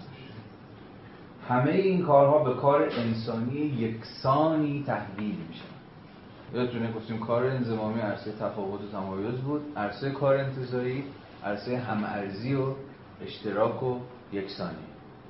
همه کار می‌کنه. یکی این کار می‌کنه دیگری کار دیگری. یعنی صرف کردن نیروی کار انسانی ها اینجا یه تعریف به دست بیارید ویراست فرانسه کار چیزی نیست به صرف مقدار مشخص نیرو. یا انرژی یا بدون توجه به شکل خاصی که این نیرو تحت آن مصرف شده است. ادامه رو ببینید اکنون تهمانده محصولات کار را بررسی می‌کنیم. در همه آنها یعنی در همه کالاها فارغ از اینکه محصول چه نوع کاری باشن که دیدیم مارس گفت الان دیگه از اینجا برای ما مهم نیست که محصول چه نوع کاری. در همه آنها فقط عینیت شبهوار یکسانی باقی میماند. عینیت شبهوار.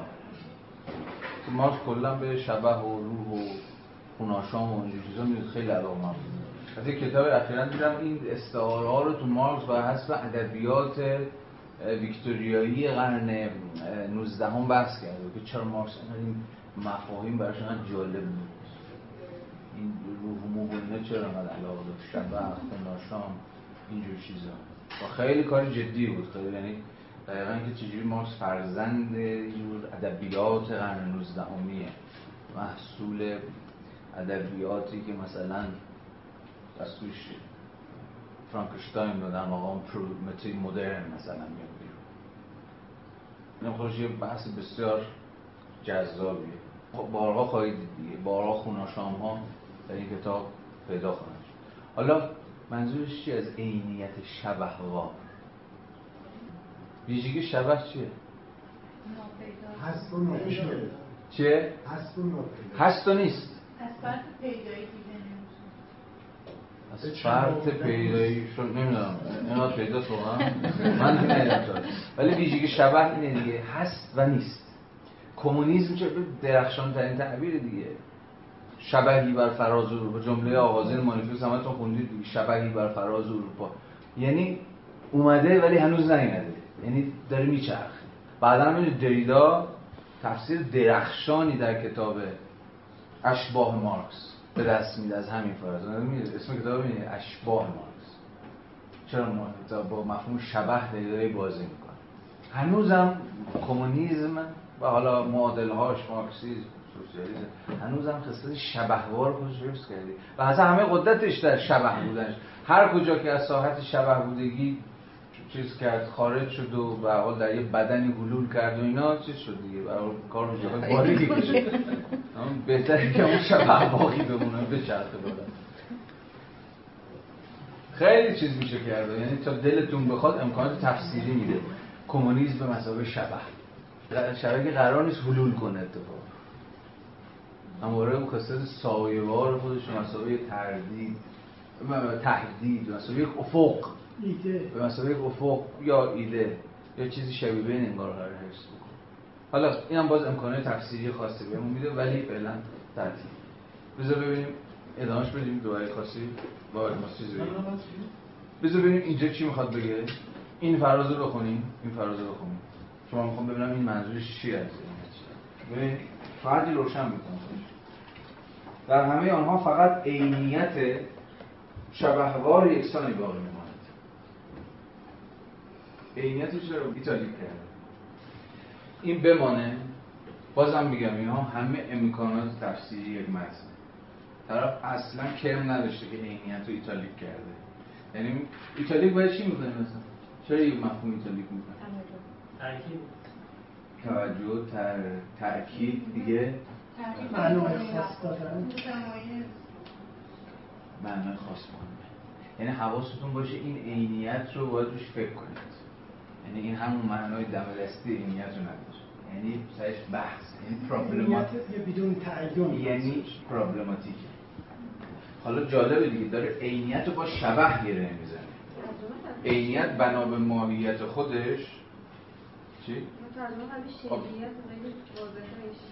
خب. همون. کاملا سه تا مفهوم معادل داریم که ما جابجا به کار می‌بره متریالیته مادیت شیعیت عینیت. اینو بعضا یکی هم برای ماست. حتی یادتونه ابتدای چیز کالا چی در کرده شیعی خارج از یعنی کانا مجازی متریالیتی بیرون از ماست. ولی این همونه. ولی پسوندی میاد که کل بازی رو به هم میریزن عینیت هست. متریالیتی داره. یا به قول ترجمه قبلی واجد شیعیت بیرون از ما هست. اما این شیعیت یا مادیت یا عینیت مثل شبهوار داره. کلید فهمش در بخش راز کالا و فتیشیزم اونجا تکلیف روشن میشه. چون مارکس میگه کالا در جامعه سرمایه‌داری فتیشیستی شده. بتواره شده این بتوارگیش جعلیه. به یک معنا حالا بعدا تکلیف روشن‌تر میشه. ولی اجالتا اینو بریم. ولی به پارادوکسیکال بودن همنشینی عینیت با شبه دقت کنید دیگه. کاملا پارادوکسیکال دیگه نه؟ شبه نمی‌تونه باشه. ولی عینیت از شبه چی؟ و برعکس. بگم. که میگه شبهواره یعنی در کالای منفرد در تک کالا نمی‌تونیم به چنگ بریم نیست تو یک کالا. یعنی هست وجود داره عینیه ولی عینیتش وابسته به یک چیز دیگه است. همون بحث نسبیتش من با اون تک کلمات بیشتر همراهم فراچنگ پذیری دست دست پذیری. شبه به چنگ نمیاد به دام نمیفته ولی مارکس بخواد بگه من به دامش انداختم. من عینیت کالا رو می‌تونم نشون بدم. می‌تونم نشون بدم عینیتش از کجا میاد. خود کار مثلا شما یه کالا رو تک کالا رو می‌تونید در خودش ببینید و نشون بدید. بدون هیچ وابستگی به کالا دیگه. ولی اینجا به نظر می‌رسه که عینیه و عینی هم هست. ولی تا می‌خوای بگیریش بگی اینه ارزشش اون تک کالایی نمی‌تونی بگیریش. حتما دیگه بیاد. دیگه. در ادامه در همون بخش چیز همون جمله فقط من می‌خونم رد میشم چون بعدا بهش برمیگردیم. صفحه 98 خصلت بطواره کالا و راز آن کالا در نگاه نخست چیزی بدیهی و پیش با افتاده به نظر می‌رسد. اما تحلیل هم نشان می‌دهد که چیزی بسیار پیچیده و تو در تو. سرشار از ظرایف متافیزیکی و علوم بافی های های الهیاتی.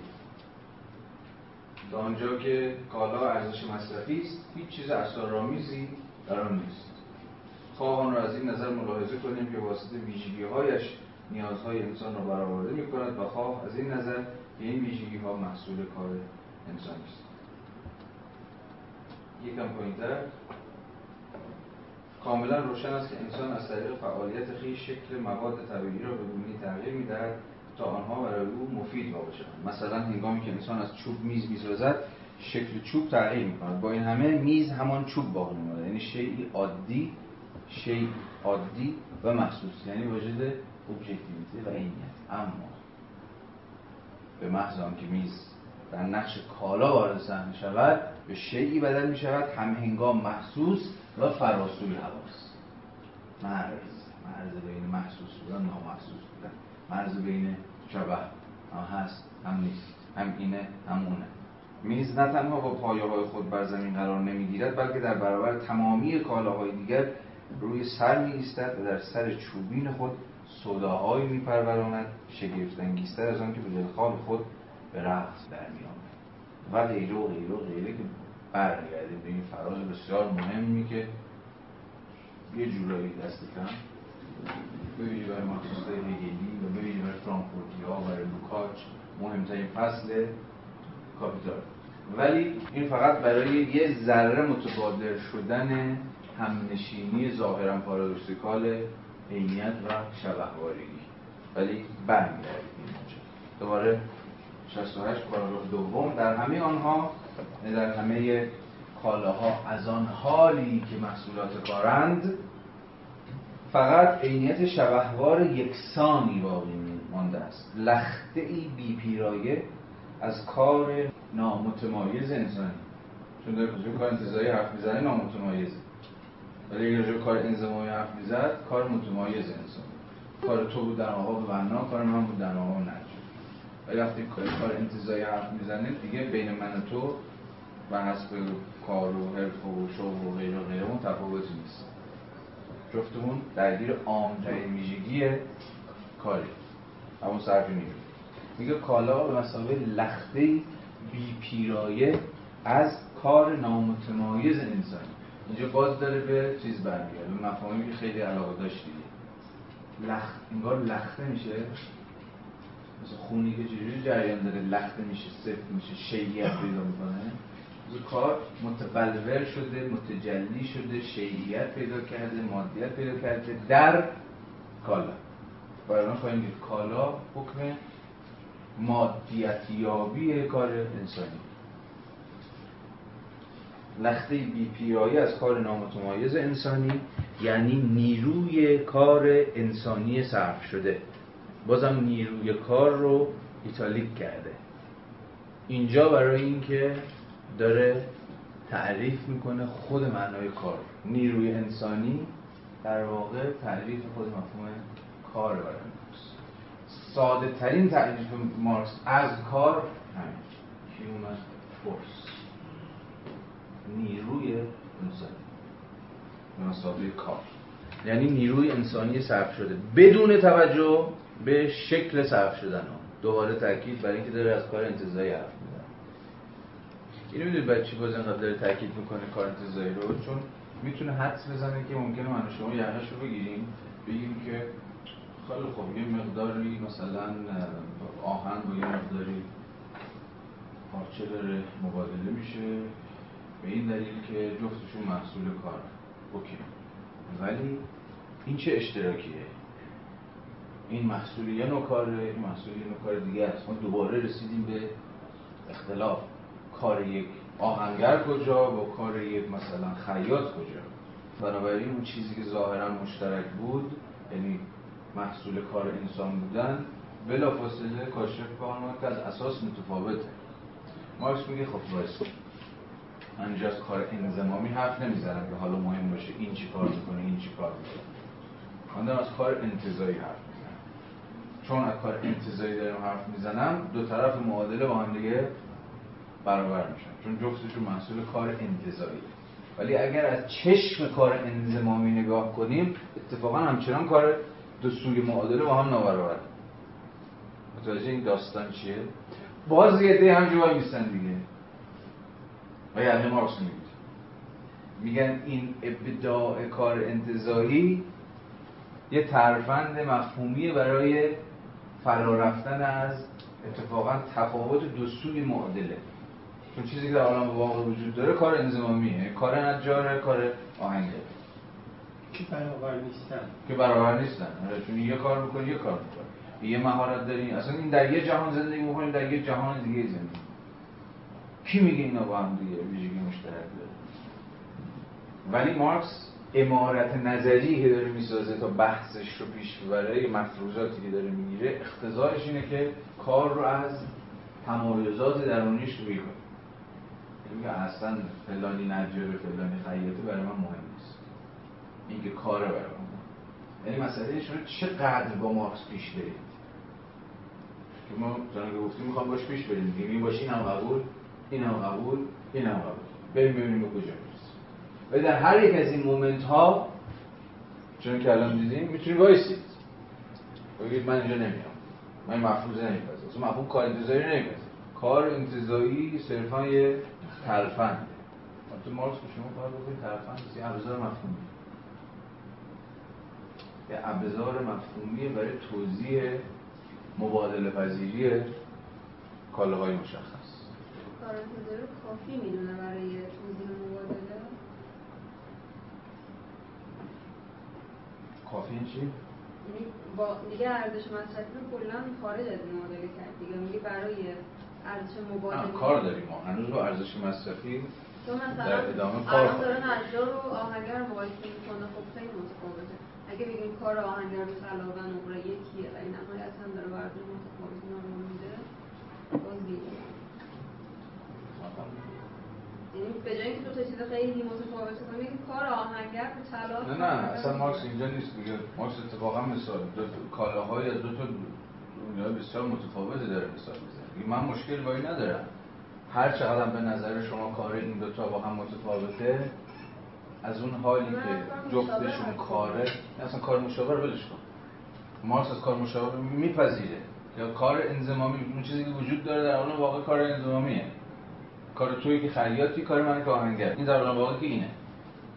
ولی میگه که باید بتونیم هم میگه چرا میگه باید بتونیم انتزاع بکنیم؟ باید بتونیم از این سطح انضمامیت به این معنا فراتر بیاریم یه سازه انتزاعی بسازیم که بتونه اختزاعات روشی ما رو برای پیش برد بحث ادا بکنه. حالا بذارید با خودش پیش بریم. با خودش پیش بریم تکلیف روشن میشه. خب تمامی این چیزها یعنی این کالاها به ما نشان می‌دهند این است که نیروی کار انسانی برای تولید آنها صرف شد. داره چی رو توجیه می‌کنم اون کار انتظاری رو. تنها چیزی که اینها به ما نشون میدن اینه که همشون مسئول نیروی کار انسانی نامتمایزن یعنی کار انسانی در آنها انباشت شده است. هر کالایی هر چی که می‌خواد باشه محصول هر کار انضمامی که می‌خواد باشه ویژگی عامش اینه که محصول کار انسانی انباشت شده است. یا کار انسانی متجسم شده است. شیئیت یافته است. آنها به عنوان تبلور دوباره مفهومی هم‌عرض با manifestation و expression و اینا. آنها یعنی کالاها تبلور تجلی بیان و معانی رو گفتم این جوهر مشترک اجتماعی ارزش و ارزش کالا هست. یعنی کالاها همه کالاها چی هم؟ بیان یا تجلی یا تبلور یا جوهر مشترک این تو همشون هست. با اون؟ کار. و اینه که ارزش اونها رو تعیین می‌کنه. پس جوهر ارزش چیه؟ کار انتظاری. با دقیق کار انتظاری. جوهر ارزش کار انتظاری. چون جوهر باید عامترین ویژگی شی باشه دیگه. درسته؟ و عامترین ویژگی یه شی که در اینجا برای ما کالاست چیه؟ کار انتظاییه یعنی کار از اون حالی که صرف مقدار مشخص از نیروی انسانی است. پس حواستون باشه چون خیلی بحث سرش و بسیار با این بحث داریم. جوهر ارزش در مارکس کاره غلط نیست ولی دقیق هم نیست. کار انتظاییه با این معنی رو گفت. زمین بابا ارزش هر کالایی رو کار انتظایی صورت گرفته در رابطه مبادله کالاها ارزش مبادله‌ای آنها مانند چیزی کاملا مستقل از ارزش مصرفیشان ظاهر می شود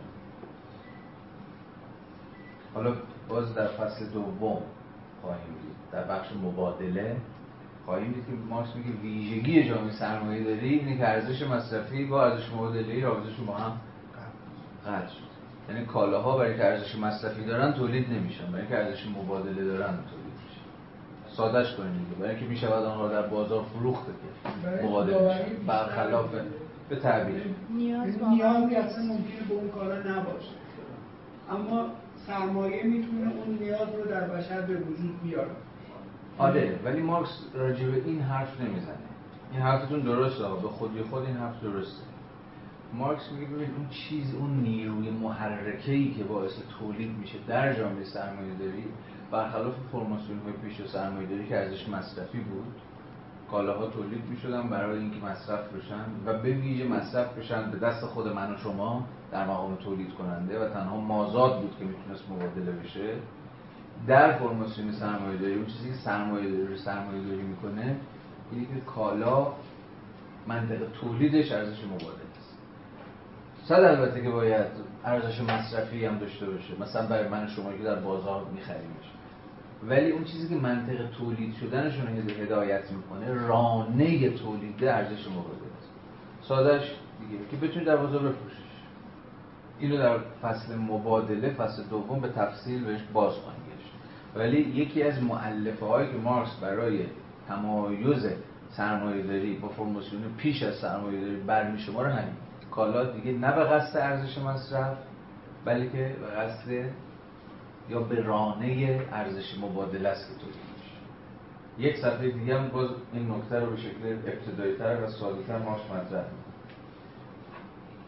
این جمله گویای همین حقیقت در رابطه مبادله ای کالاها ارزش مبادله آنها مانند چیزی کاملا مستقل از ارزش مصرفیشان ظاهر می شود اکنون اگر به واقع ارزش مصرفی محصولات کار نادیده گرفته شود به همان نحوی تعریف شد ارزش آنها به دست آمد. یعنی اگر ارزش مصرفیشو بذاری کنار خیلی براتون مهم نباشه. یعنی تمایزهای کیفی و یعنی کالاهای متفاوت رو چشتون روش ببندی مارکس یه چیزی تهش میمونه. چی میمونه؟ جوهرشون جوهرش جوهر و اون جوهر تعیین کننده ارزشش و اون جوهر چیزی نیست جز همین کار انتظار بنابراین عنصر مشترکی که در رابطه مبادله ای یا در ارزش مبادله کالا بازنموده می شود همانا ارزش است. برای بار اول ما با مفهوم ارزش به شکل شسته رفته الان اینجا آشنا شدیم. اگر به مارکس باشه میگه ارزش چیه؟ عنصر مشترکی که در رابطه مبادله ای یا در ارزش مبادله کالا بازنمایی میشه. متجلی میشه متبلور میشه. ادامه تحقیق ما رو به ارزش مبادله به عنوان شیوه تجلی. بسیار مهمه ها. ارزش مبادله ای چیه؟ شیوه تجلی یا شکل پدیداری ضروری ارزش. ارزش کالا یعنی, یعنی مقدار کاری که برای اون کالا صورت گرفته خودش رو کجا متبلور می‌کنه کجا خودش نشون میده کجا خودش رو آفتابی می‌کنه کجا از پرده بیرون میاد. زمانی که اون کالا قرار مبادله بشه. وقتی در نسبت با چیز دیگه ای قرار می‌گیره تازه از لحاظ تحلیلی کاشف و عمل میاد که یه چیزی هست در مسابقه جوهر که این کالا رو با کالای دیگری مبادله پذیر می‌کنه و برابر. با این همه در حال حاضر باید ماهیت ارزش را مستقل از این شکل یعنی کدوم شکل؟ مستقل از فرم مبادله ایش بررسی کنیم. که الان می‌خواد بررسیش بکنه. بنابراین ارزش مصرفی یا یک شیء مفید تنها از این جهت دارای ارزش است که کار مجرد انسانی در آن عینیت یا مادیت به معادل بودن این رو دقت کنید یافته. هفت ببینید ویراست فرانسه رو. در نتیجه آن چیز مشترک یعنی کار انتظاری که در رابطه مبادله یا در ارزش مبادله کالاها خود را نشان می‌دهد بازم تاکید می‌کنم این مفاهیم رو جدی بگیرید. این ارزش خودش نشون میده خودش بیان می‌کنه آشکار می‌کنه آفتابی می‌کنه بازنمایی می‌کنه. ارزش آنهاست. و ارزش مصرف یا کالا هرچه باشد تا جای ارزش دارد که کار انسانی در آن مادیت گرفته باشه اکنون چگونه مقدار این ارزش را بسنجیم؟ الان با خود مفهوم ارزش و جوهر ارزش آشنا شد ارزش چیه کار انسانی جوهر ارزش چیه کار انتظاری حالا سوال پیش میاد.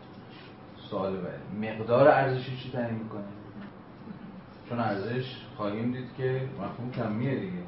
این مقدار کالا با این مقدار کالا. پس بلا فاصله ما با سوال از سنجه یا معیار تعیین مقدار ارزش مواجه میشیم. زمانه. زمانی که صرف تولید این کالای مشخص شد اکنون چگونه مقدار این ارزش را بسنجیم جواب. با کمیت جوهر ارزش آفرین داخل گیومه گذاشته ایتالیکش هم کرده. جوهر ارزش آفرین. که هیچ نیست جز خود کار انتظایی دیگه. مارکس هر موقع داره از کار حرف می‌زنه پس حواستون باشه داره از ارزش آفرین هست کار داره ارزش داره خب مقدار ارزش رو با کمیت کار انتظایی یعنی. با قول خودش با جوهر ارزش آفرین. یعنی کار که در آن شی گنجانده شده است کمیت خود کار. کمیت خود کار. با مدت زمان آن سنجیده میشه. و اجزای معین زمان یعنی ساعت روز و غیره مقیاس زمان کار است. شاید به نظر برسد که اگر ارزش کالا با مقدار کار صرف شده در تولید آن تعیین شود هر قدر انسانی که آن را تولید می‌کند ناماهرتر و تنبلتر باشد ارزش آن کالا بیشتر می شود این جمله منطقیه دیگه. اگر مقدار ارزش رو زمان کار برای تولید اون کالا تعیین کنه پس هر چقدر شما بیشتر طول بدی بیشتر لفتش بدی ارزش بیشتر میشه. ما میگه از این خبر نیست. اینجاست که ما با یه مفهوم جدید قرار آشنا میشیم چه مفهومی؟ همتون هم شنیدید. کار اجتماعا لازم. حالا الان می‌فهمیم که کار اجتماعا لازم یعنی چی؟ در واقع می‌تونید پیشا پیش هم حدس بزنید دیگه. مقدار زمانی که صورت متوسط در یک جامعه مشخص برای تولید یک کالای مشخص صرف میشه. واسه ببینید تو هر جامعه متوسطی وجود داره. یک کار اجتماعا لازمی وجود داره برای مثلا رنگ کردن اون دیوار. و باز هم می‌تونید حدس بزنید که این مقدار زمان وابسته به مهارت و تکنولوژی و پیشرفت علم و شیوه تولید و هزار یک چیز دیگه که مارکس به تبعیت از اقتصاد زمانی خودش اسمش می‌ذاره چی؟ productivity بهره‌وری بستگی داره. و با همین فرمون برید جلو می‌تونید به این حقیقت برسید که هر چقدر زمان تولید یک کالا کمتر بشه ارزشش کمتر میشه. مثالی که مثلا می‌زنی مثال اگزاجره مثال خوبه کمک می‌کنه. مثلا مثل الماس میگه الماس چون پای مایناست در عمق خیلی چیزه برای این ارزشش بالاست. چون زمان زیادی برای بیل زدن و رفتن ولی اگر الماس مثلا در سطوح زمین بود و مقدار کار کمتری برای استخراجش نیاز بود خب ارزشش هم میاد این رو در قبال هر کالای دیگه هم شما می‌تونید به کار ببرید این قاعده. برای هر چه بهره‌وری بالا بره ارزش کمتر میشه. یعنی شما در مقدار زمان کمتری بتونید اون کار انجام بدید. یا از اون بالاتر در مقدار زمان کمتری بتونید کار بیشتری انجام بدید. حالا تا دلتون بخواد مثال برای این داستان هست. این تمام کنید برمیگردم تا کلاس آره، هر سوالی بود. اینو یه نفس بخونم چون تقریبا هر چیزی که بود و سریع الان با هم مرور کردیم. ولی به زبان خودش. با این همه کاری که جوهر ارزش را تشکیل می‌دهد یعنی همون کار برابر انسانی یعنی صرف نیروی کار یکسان انسانی است.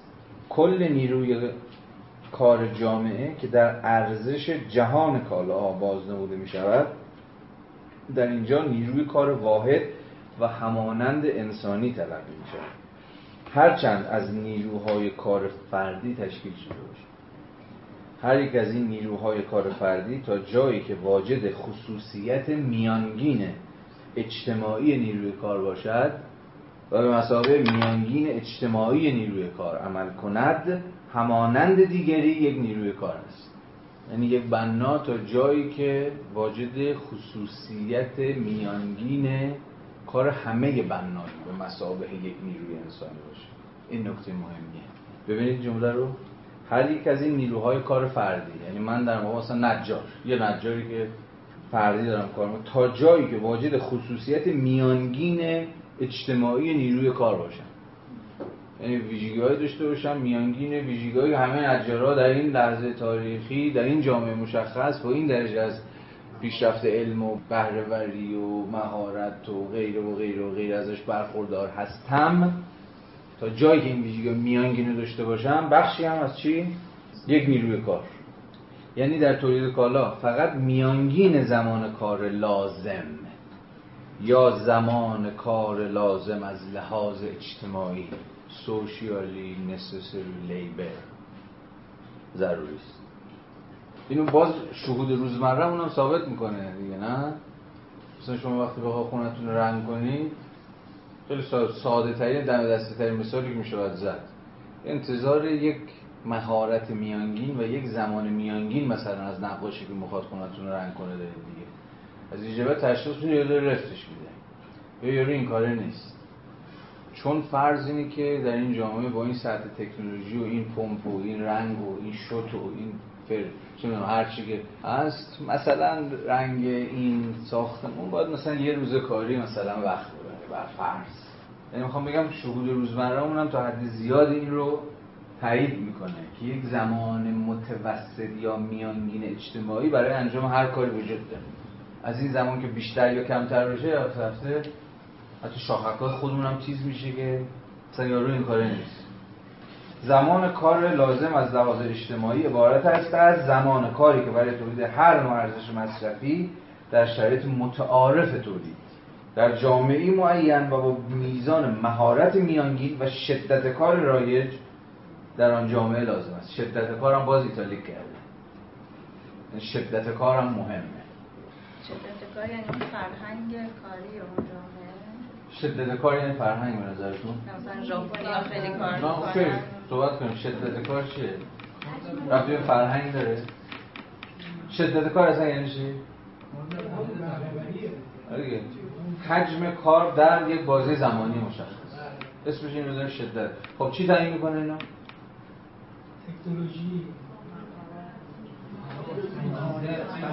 ممکنه چیزی چون فرهنگ هم بشه آورد وسط. ولی فرهنگ هم باید اینجا نه ایدالیستی که ماتریالیستی بفهمید به نظر مثلا مثال سادهش دیگه. بازم شهود روزمرهتون رجوع بکنید.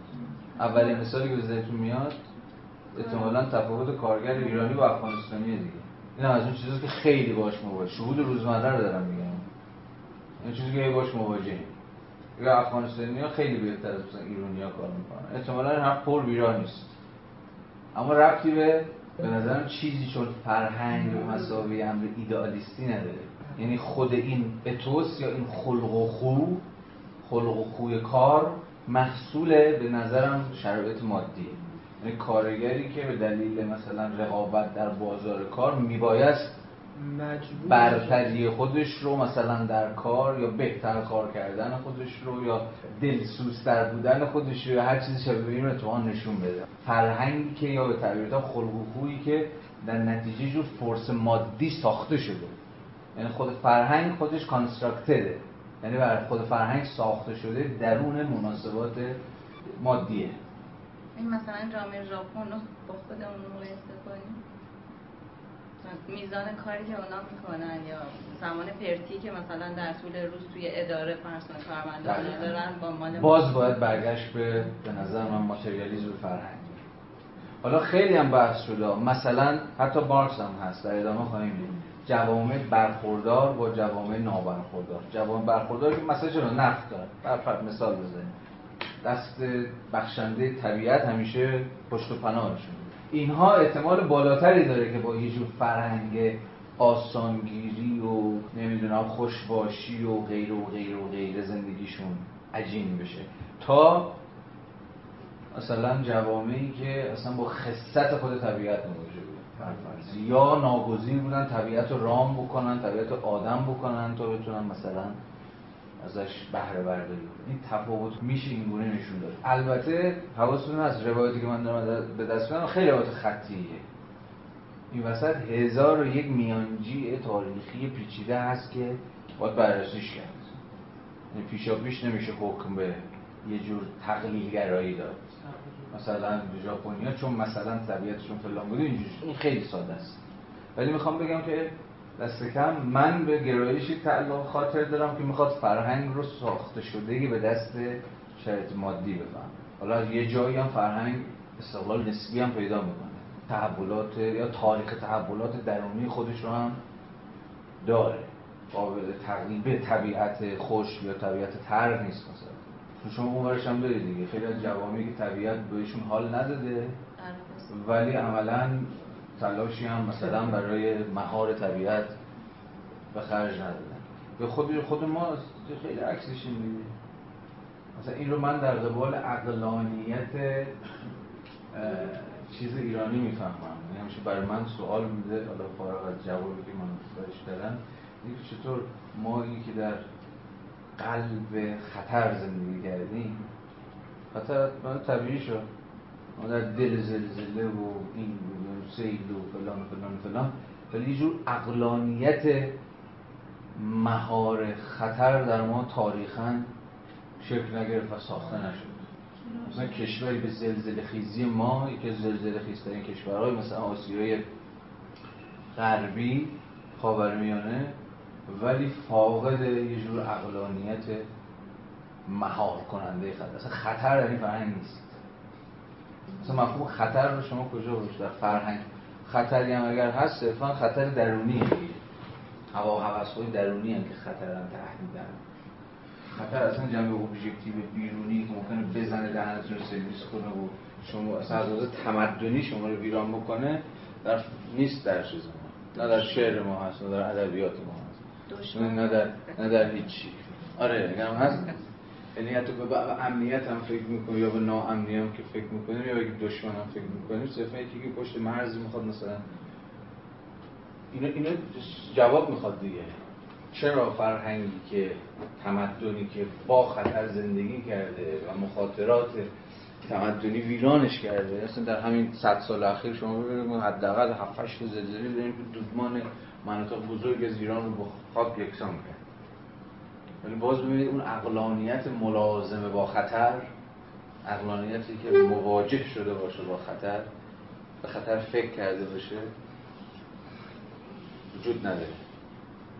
ببینید روز از نو و روزی از نو هر باری که دوباره ما از صفر شروع کنیم هر بار از تازه چهار تا چیز هم که این وسط کلی پیچیدگی هم. یه چهار تا چیز از گذشته بلد بودیم که اونا رو هم فراموش کردیم. خیلی پارادوکس عجیبی بود این ماجرای سیل اخیر.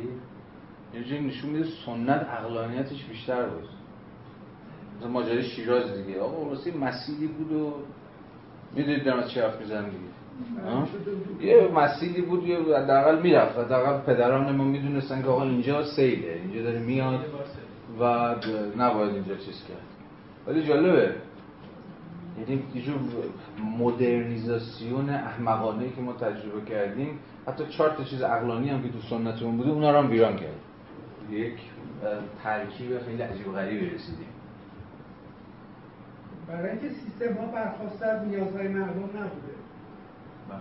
برای اینکه هر کسی اومده برای خودش یه دستکی درست کرده درست کرده برای اینکه به یه سمت خاصی بره.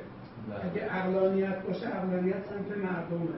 اگه سمت مردم باشه همچین اتفاقی هیچ وقت نخواهد افتاد. می‌فهمم خب مردم هم مفهوم گرگوشای دیگه. خب بالاخره دیگه مردم چیست؟ حالا بگذارید. آره. خب این بخونیم و دیگه بریم خونم خب این که روشن دیگه که این رفیقمون داره چی حرف می‌زنه. مثلا پس از رواج ماشین های بافندگی با نیروی بخار در انگلستان کار لازم برای تبدیل مقدار معینی نخ و پارچه به نصف کاهش شد و دیگر مثال هایی که این میزه. بنابراین آنچه منحصرا مقدار ارزش هر کالایی را تعیین کند مقدار کار لازم از لحاظ اجتماعی یا زمان کار لازم از لحاظ اجتماعی برای تولید ارزش محصول. هر تک کالا در اینجا فقط نمونه یا میانگین نوع خود به شما میآید. بنابراین کالاهایی که شامل کمیت کار برآورند یا می توانند در زمان یکسانی تولید شوند مقدار ارزش یکسانی دارند. پس ما رسیدیم به توضیح منطق یکسانی یا منطق هم ارزی یا منطق مبادله کالاها.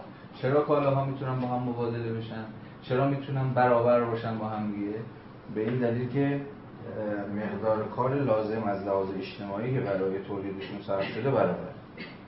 یا به تعبیر خود مارکس کمیت کار برابری شد تمام. یعنی از ارزششون با هم یکی. یا باز تعبیر دقیقا مقدار ارزششون با هم برابر. نسبت ارزش یک کالا و ارزش هر کالای دیگر مانند آها نسبت زمان کار لازم برای تولید آن کالا به زمان کار لازم برای کالا برای تولید کالای دیگر است. تمامی کالاها به عنوان ارزش صرفا مقادیر معینی از زمان کار منعقد شده محسوب می شود بنابراین مقدار ارزش کالا هنگامی ثابت باقی میماند که زمان کار لازم برای تولید آن ثابت بماند. این فرازاشون خیلی ساده است و روشنه من یه توضیح میدم.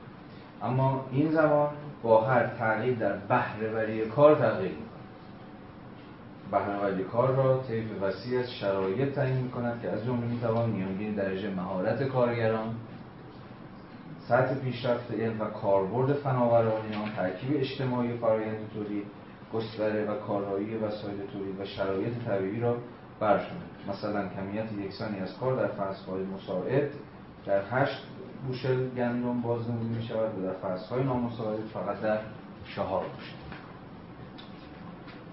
صفحه هفتاد پاراگراف اول خط پنجم. به طور کلی جنبندی این به طور کلی هرچه بهرهوری کار بیشتر باشد زمان کار لازم برای تولید یک کالا کمتر توده کار متبلور در آن کمتر و ارزش آن کمتر. عکس هرچه بهرهوری کار کمتر باشد زمان کار لازم برای تولید یک کالا بیشتر و ارزش آن نیز بیشتر خواهد بنابراین مقدار ارزش کالا به نسبت مستقیم با کمیت کار و به نسبت معکوس با بهرهوری کاری که در کالا تحقق می‌یابد و فراز آخر که فراز خیلی مهمی هم هست یک چیز می‌تواند ارزش مصرفی داشته باشد بدون آنکه ارزش باشه یا بدون آنکه ارزش داشته باشه. این جمله رو ادامهش نکنید. با توجه به تعاریفی که تا الان کردیم معناش چیه؟ یک کالا می‌تونه ارزش مصرفی داشته باشه ولی ارزش نداشته باشه. چون ارزش کارش چون ارزش یه چیز رو مقدار کاری که براش انجام شده داریم این ارزش مصرف یعنی به درد فایده مندی داره ولی کاری صرفش نشده طبیعت یعنی طبیعت هوا بله. این حالتی است که شی بدون میانجی کار برای انسان سودمند است. اوکی. هوا زمین بک چمنزارهای طبیعی جنگل‌های خودرو و مانند آنها در این مقوله می‌باشند شما اینجا مطمئنا به یاد چی می‌افتید در این روزها در زمان ما به یاد کارا شدن طبیعت می‌افتید و این هم یه فصل دیگری است. مفصل میشه سرش بحث کنیم. الان همه چی کالاست بحثی که دوستان می‌کردن اصلا درست نیست که چیزی محصولی می‌تونه یا کالایی می‌تونه ارزش مبادله ارزش مصرف نداشته باشه. عکس این درست نیست. کالا ارزش مبادله وقتی داره که قبلش ارزش مصرف داشته باشه. گفتم گفتم می‌تونه کالای تولید بشه ارزش مبادله داشته باشه. بعدا ارزش مصرف و بعدا سرمایه بیاد. بسازه. یعنی داری می‌تونه برای شما چیزهایی که شما حتی لازم ندارید یعنی لزومی نداره که مصرف کنید برای شما به صورت وادار کنه که شما ازش مصرف مصرف بکنید. ارزش مصرفی ایجاد بکنه. منظورم یعنی میشه بعدا ایجاد یعنی اول شور اول ارزش مدل رو باید داشته باشه اینجوری چیزی بعد از این مصرفی رو بعدا در ما به وجود بیارن چیزی نمی‌تونه باشه. متوجه متوجه حرف شما شدم. ولی دو تا بحث مستقله بحث دوستمون. متوجه حرف حرف شما درسته. حرف ایشون هم درسته. ولی با یه ملاحظه ای ایشون داشتن از نیازها حرف می‌زدن که چگونه نیازها در جامعه سرمایه‌داری ساخته میشن. اوکی اینو تقریبا هممون دیگه می‌دونیم خود جامعه سرمایه‌داری هم می‌دونه که آگاهانه داره این کارو می‌کنه. ماشین ساختن نیازها و امیال و فلان. اوکی. ولی این حرف شما که آیا کالایی که واجد ارزش مبادله است پیشا پیش واجد ارزش مصرف هم هست یا بعد از اصطلاح مبادلهش قرار واجد ارزش مصرف بشه این هر این اصلا تقدم زمانی قبل یا بعد؟ بهتر از من می‌دونید که حرف مارکسی نیست. این یعنی مسئله نیست که اول ارزش مبادله است بعد ارزش مصرف میاد. یا ارزش مصرف دقیقا یا ارزش مصرف بعد مثلا ارزش. یا کاملا در هم تنیدن ولی تو فصل مبادله ما به یک نقطه می‌رسیم نقطه افتراق. اتفاقا همینجا هم به اشاره گفت دیگه. صفحه 68 پاراگراف 3 در رابطه مبادله کالاها ارزش مبادله آنها مانند چیزی کاملا مستقل. از ارزش مصرفیشان ظاهر میشه این چی؟ همین با ظاهر میشه حل میشه؟ چون تو فصل مبادله که به سراحت اعلام می‌کنه که در جامعه سرمایه داری اتفاقی میفته ارزش مصرفی تولید منطق تولید دیگه تابع ارزش مصرف نیست. بلکه تابع ارزش مبادله است. گفتم دیگه تکراره. ولی فروش در بازاره. یعنی اصلا دیگه کالاها نسبت خودشون رو انگار که با ارزش مصرف قطع کردن. ولی این حرف به این معنی نیست که اگر کارخونه داری یا تولید کننده ای داری کالا رو تولید می‌کنه به هیچ جاش نیست که این کالا مصرف میشه یا مصرف نمیشه. خب معلومه که در پیوند با ارزش مصرف. همه کارا چیز جدید سرمایه‌داری جدید منهای بازاریابی. بازاریابی یعنی چی؟ بازاریابی یعنی چی. یعنی متقاعد کردن من شما به ارزش مصرفی کالا. اصلا غیر ممکنه. باید بدونیم که این جمله بندی ها خیلی مهم میشه. یه یک کلمه بالا پایین میشه کل معنی از دست میره مارکس داره اشاره می‌کنه که بله در جامعه سرمایه داری ارزش مصرف و ارزش مبادله از هم مستقل شدن. کجا؟ در منطق تولید. یعنی تولید برای مبادله نه برای مصرف. ولی این یعنی که این دو تا تو چیز متفاوت از هم دیگه نسبتی با هم دیگه ندارن؟ نه. خب پس این هم یه title دیگه بهش فکر کنید دیگه. کالایی سازی خود اتفاقا طبیعت. چجوری و از کجا کالا طبیعت کالا شد؟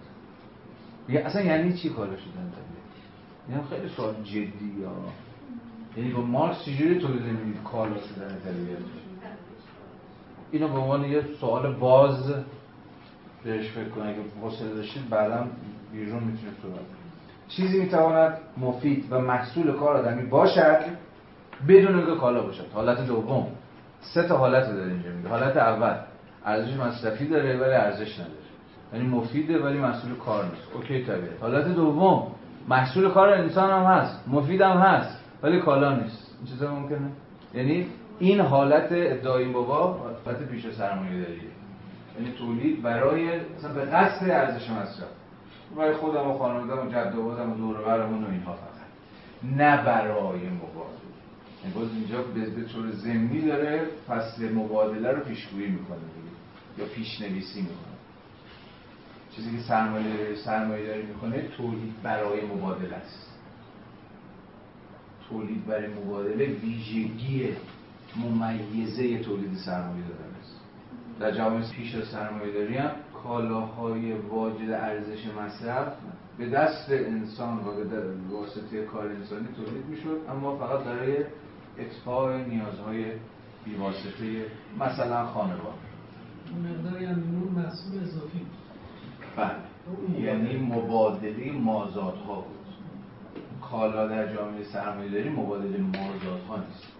هر چی رو لازم داشتیم میره مثلا گندم هر چی داشتیم می‌خوریم هر مثلا میریم با مبادله می‌کنیم. اوکی. به این معنا مبادله پیش از سرمایه داریه اما نه با منطق مبادله سرمایه داری چیزی می‌تواند مفید و محصول کار آدمی باشد بدون که کالا باشد. کسی که نیاز خود را با محصول کار خود برآورده می‌کند مسلما ارزش مصرفی به وجود میآورد اما کالا تولید نمی‌کنه او برای تولید کالا نه تنها باید ارزش مصرفی بلکه برای دیگران نیز باید ارزش مصرفی یعنی ارزش مصرفی اجتماعی تولید کنند یعنی کالا رو که تولید می‌کنه باید بتونه منتقلش بکنه به دیگری. تا دیگری از مجرای انتقال از مجرای مبادله ارزش مصرفی مد نظر خودش رو به اون کالا برآورده بکنه. مثالی که خودش می‌زنه گویاست و نه تنها اصولا برای دیگران. تفسیر خیلی مهمه. یعنی میگه فقط هم اگر شما یه کالایی رو برای دیگری تولید بکنی شما چیزی رو برای دیگری هم تولید بکنی لزوما هنوز تو کالا برای سرمایه داره تولید نکرد مثالش رو ببینید خیلی مثال جذابیه دهقان صده های میانه گندم رو به عنوان بهره مالکانه به ارباب بهره مالکانه می‌دونید چیه دیگه؟ مقدار محصولیه از مثلا کارتون یا از زمینی که دارید کار می‌کنید که پرداخت می‌کنید به مثلا صاحب زمین بهره مالکانه.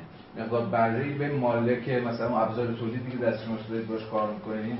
مثلا چه می‌دونم پمپ رنگرزیه مال شما نیست مال مثلا همسایه‌تون. شما دارید باش کار می‌کنید توافقش دیگه بهره مالکانه. 50 درصد درآمد اینو بدید به مالک یا روی زمینی بابایی دارید کار می‌کنید 51 درصد شما بهره مالکانه بدید بره.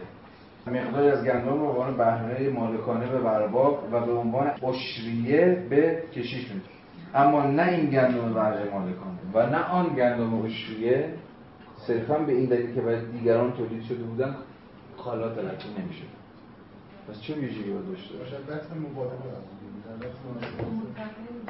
به یاد منطق هدیه در مارسل موس نمیفتیم اونجا موس و این انسان شناس موس دورکیم اینا به اشکال غیر کالایی مبادله که به ویژه در جوامع ابتدایی وجود داشت مثل, مثل, مثل هدیه.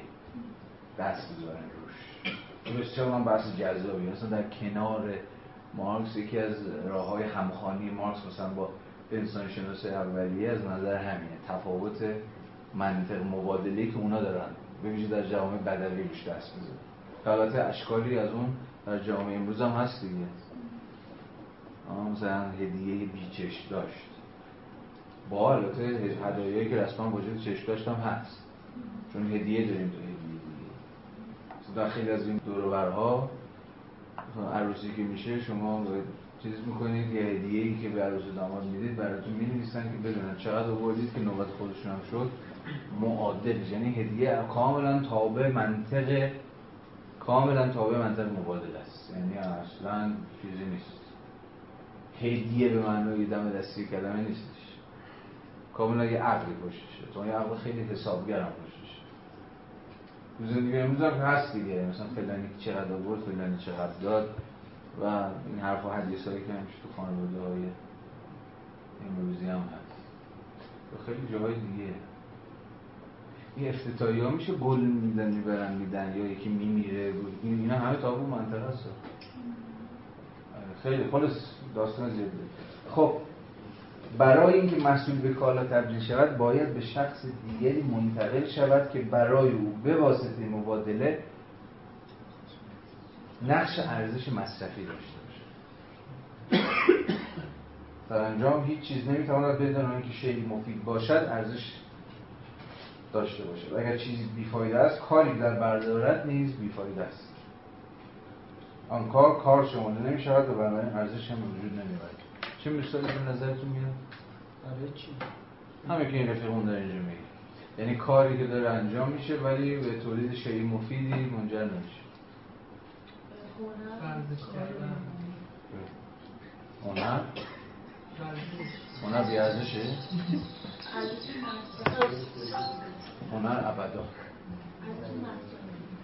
مثل این کتابایی که تو نمایشگاه کتاب چاپ بله. ولی نه دیگه ما تو داری ارزش معنویشو میگی. واقعا حیف کاغذ اگر چیزی بیفایده است کاری که در بردارت بیفایده است. آن کار کار شمرده نمیشه و این ارزش هم وجود نداره. این کاری که ارزش تولید نمی‌کنه. شما دارید کار می‌کنید ولی این کارتون ارزش آفرین نیست کل منطق سرمایه‌داری مبتنی بر کاری که در ارزش تولید بعد منطق سرمایه‌داری ارزش محسوب نمیشه کاری که خب چی؟ یه مثال بزن. کاری که ارزش این مثال این جمله‌ای که مارکس نه نه نه. چیزیه؟ آره همین. سرمایه‌داری چنین چیزی؟ کدوم؟ چ- از چنین چنین چیزی؟ یعنی چه چیزی؟ که ارزش اضافه ارزش مبادله ای نداره. این کاری ببینید رفیق اون داره از یه چیز مشخص میگه شما دارید کار می‌کنید ولی کارتون ارزش آفرین نیست یعنی کارتون بیهوده است. یعنی کار و چون بیهوده است به تولید کالا منجر نمیشه. یه مثال مشخص برای این چیه؟ خانه داری کار بیگاری. نه بیگاری تو داریم تو بیگاری. برای تنبیه به یک کسی کار بدن بگن این کار کن کاری که تولید نداشته باشه. این کتاب این رو نوشته که جدیدن هست توی حکمای چیز مجازات توی زندان میگن قبل بکن دوباره پرش کن بکنم مثال های این بخش خیلی کمیکه. بنابراین بله. اسب تخیلتون رو جولان بدید که بهش فکر کنید ببینید چیزای جالبی می‌تونید برسید نه این کارهایی که می‌کنید خریدار نداره دیگه. از من- اون حالا عرف جامعه رو مثل شما این کار از نظر خودتون یه کاری می‌کنید بعد هیچ کس نمیپذیره این رو که بخره از شما. شاید بعد خودتون باید ارزشمند باشه بشه خب از نظر دیگه هم کار هنری هم می‌تونه مثل این کار هنری شخصی. شما یه چیز عجب عجب بکش بعد نظر خودتون خیلی خوبه هم گزینه دیگه، استفاده شخصی. دوره دیگه کسی بیاد ارزش گذاری کنه یا کسی نمی‌فهمه این چیز خاصی نیست. مثال به هنر رفت شده داستانی که میشه که چیزم جوک مطرح است یه سه کارگر قرار بود که یه چاره رو بله. کابلی بکارن دومی نبود. دومی آره. نبود این مثلا اتفاقا منم به فکر کردم خیلی خوب مرسی تفسیر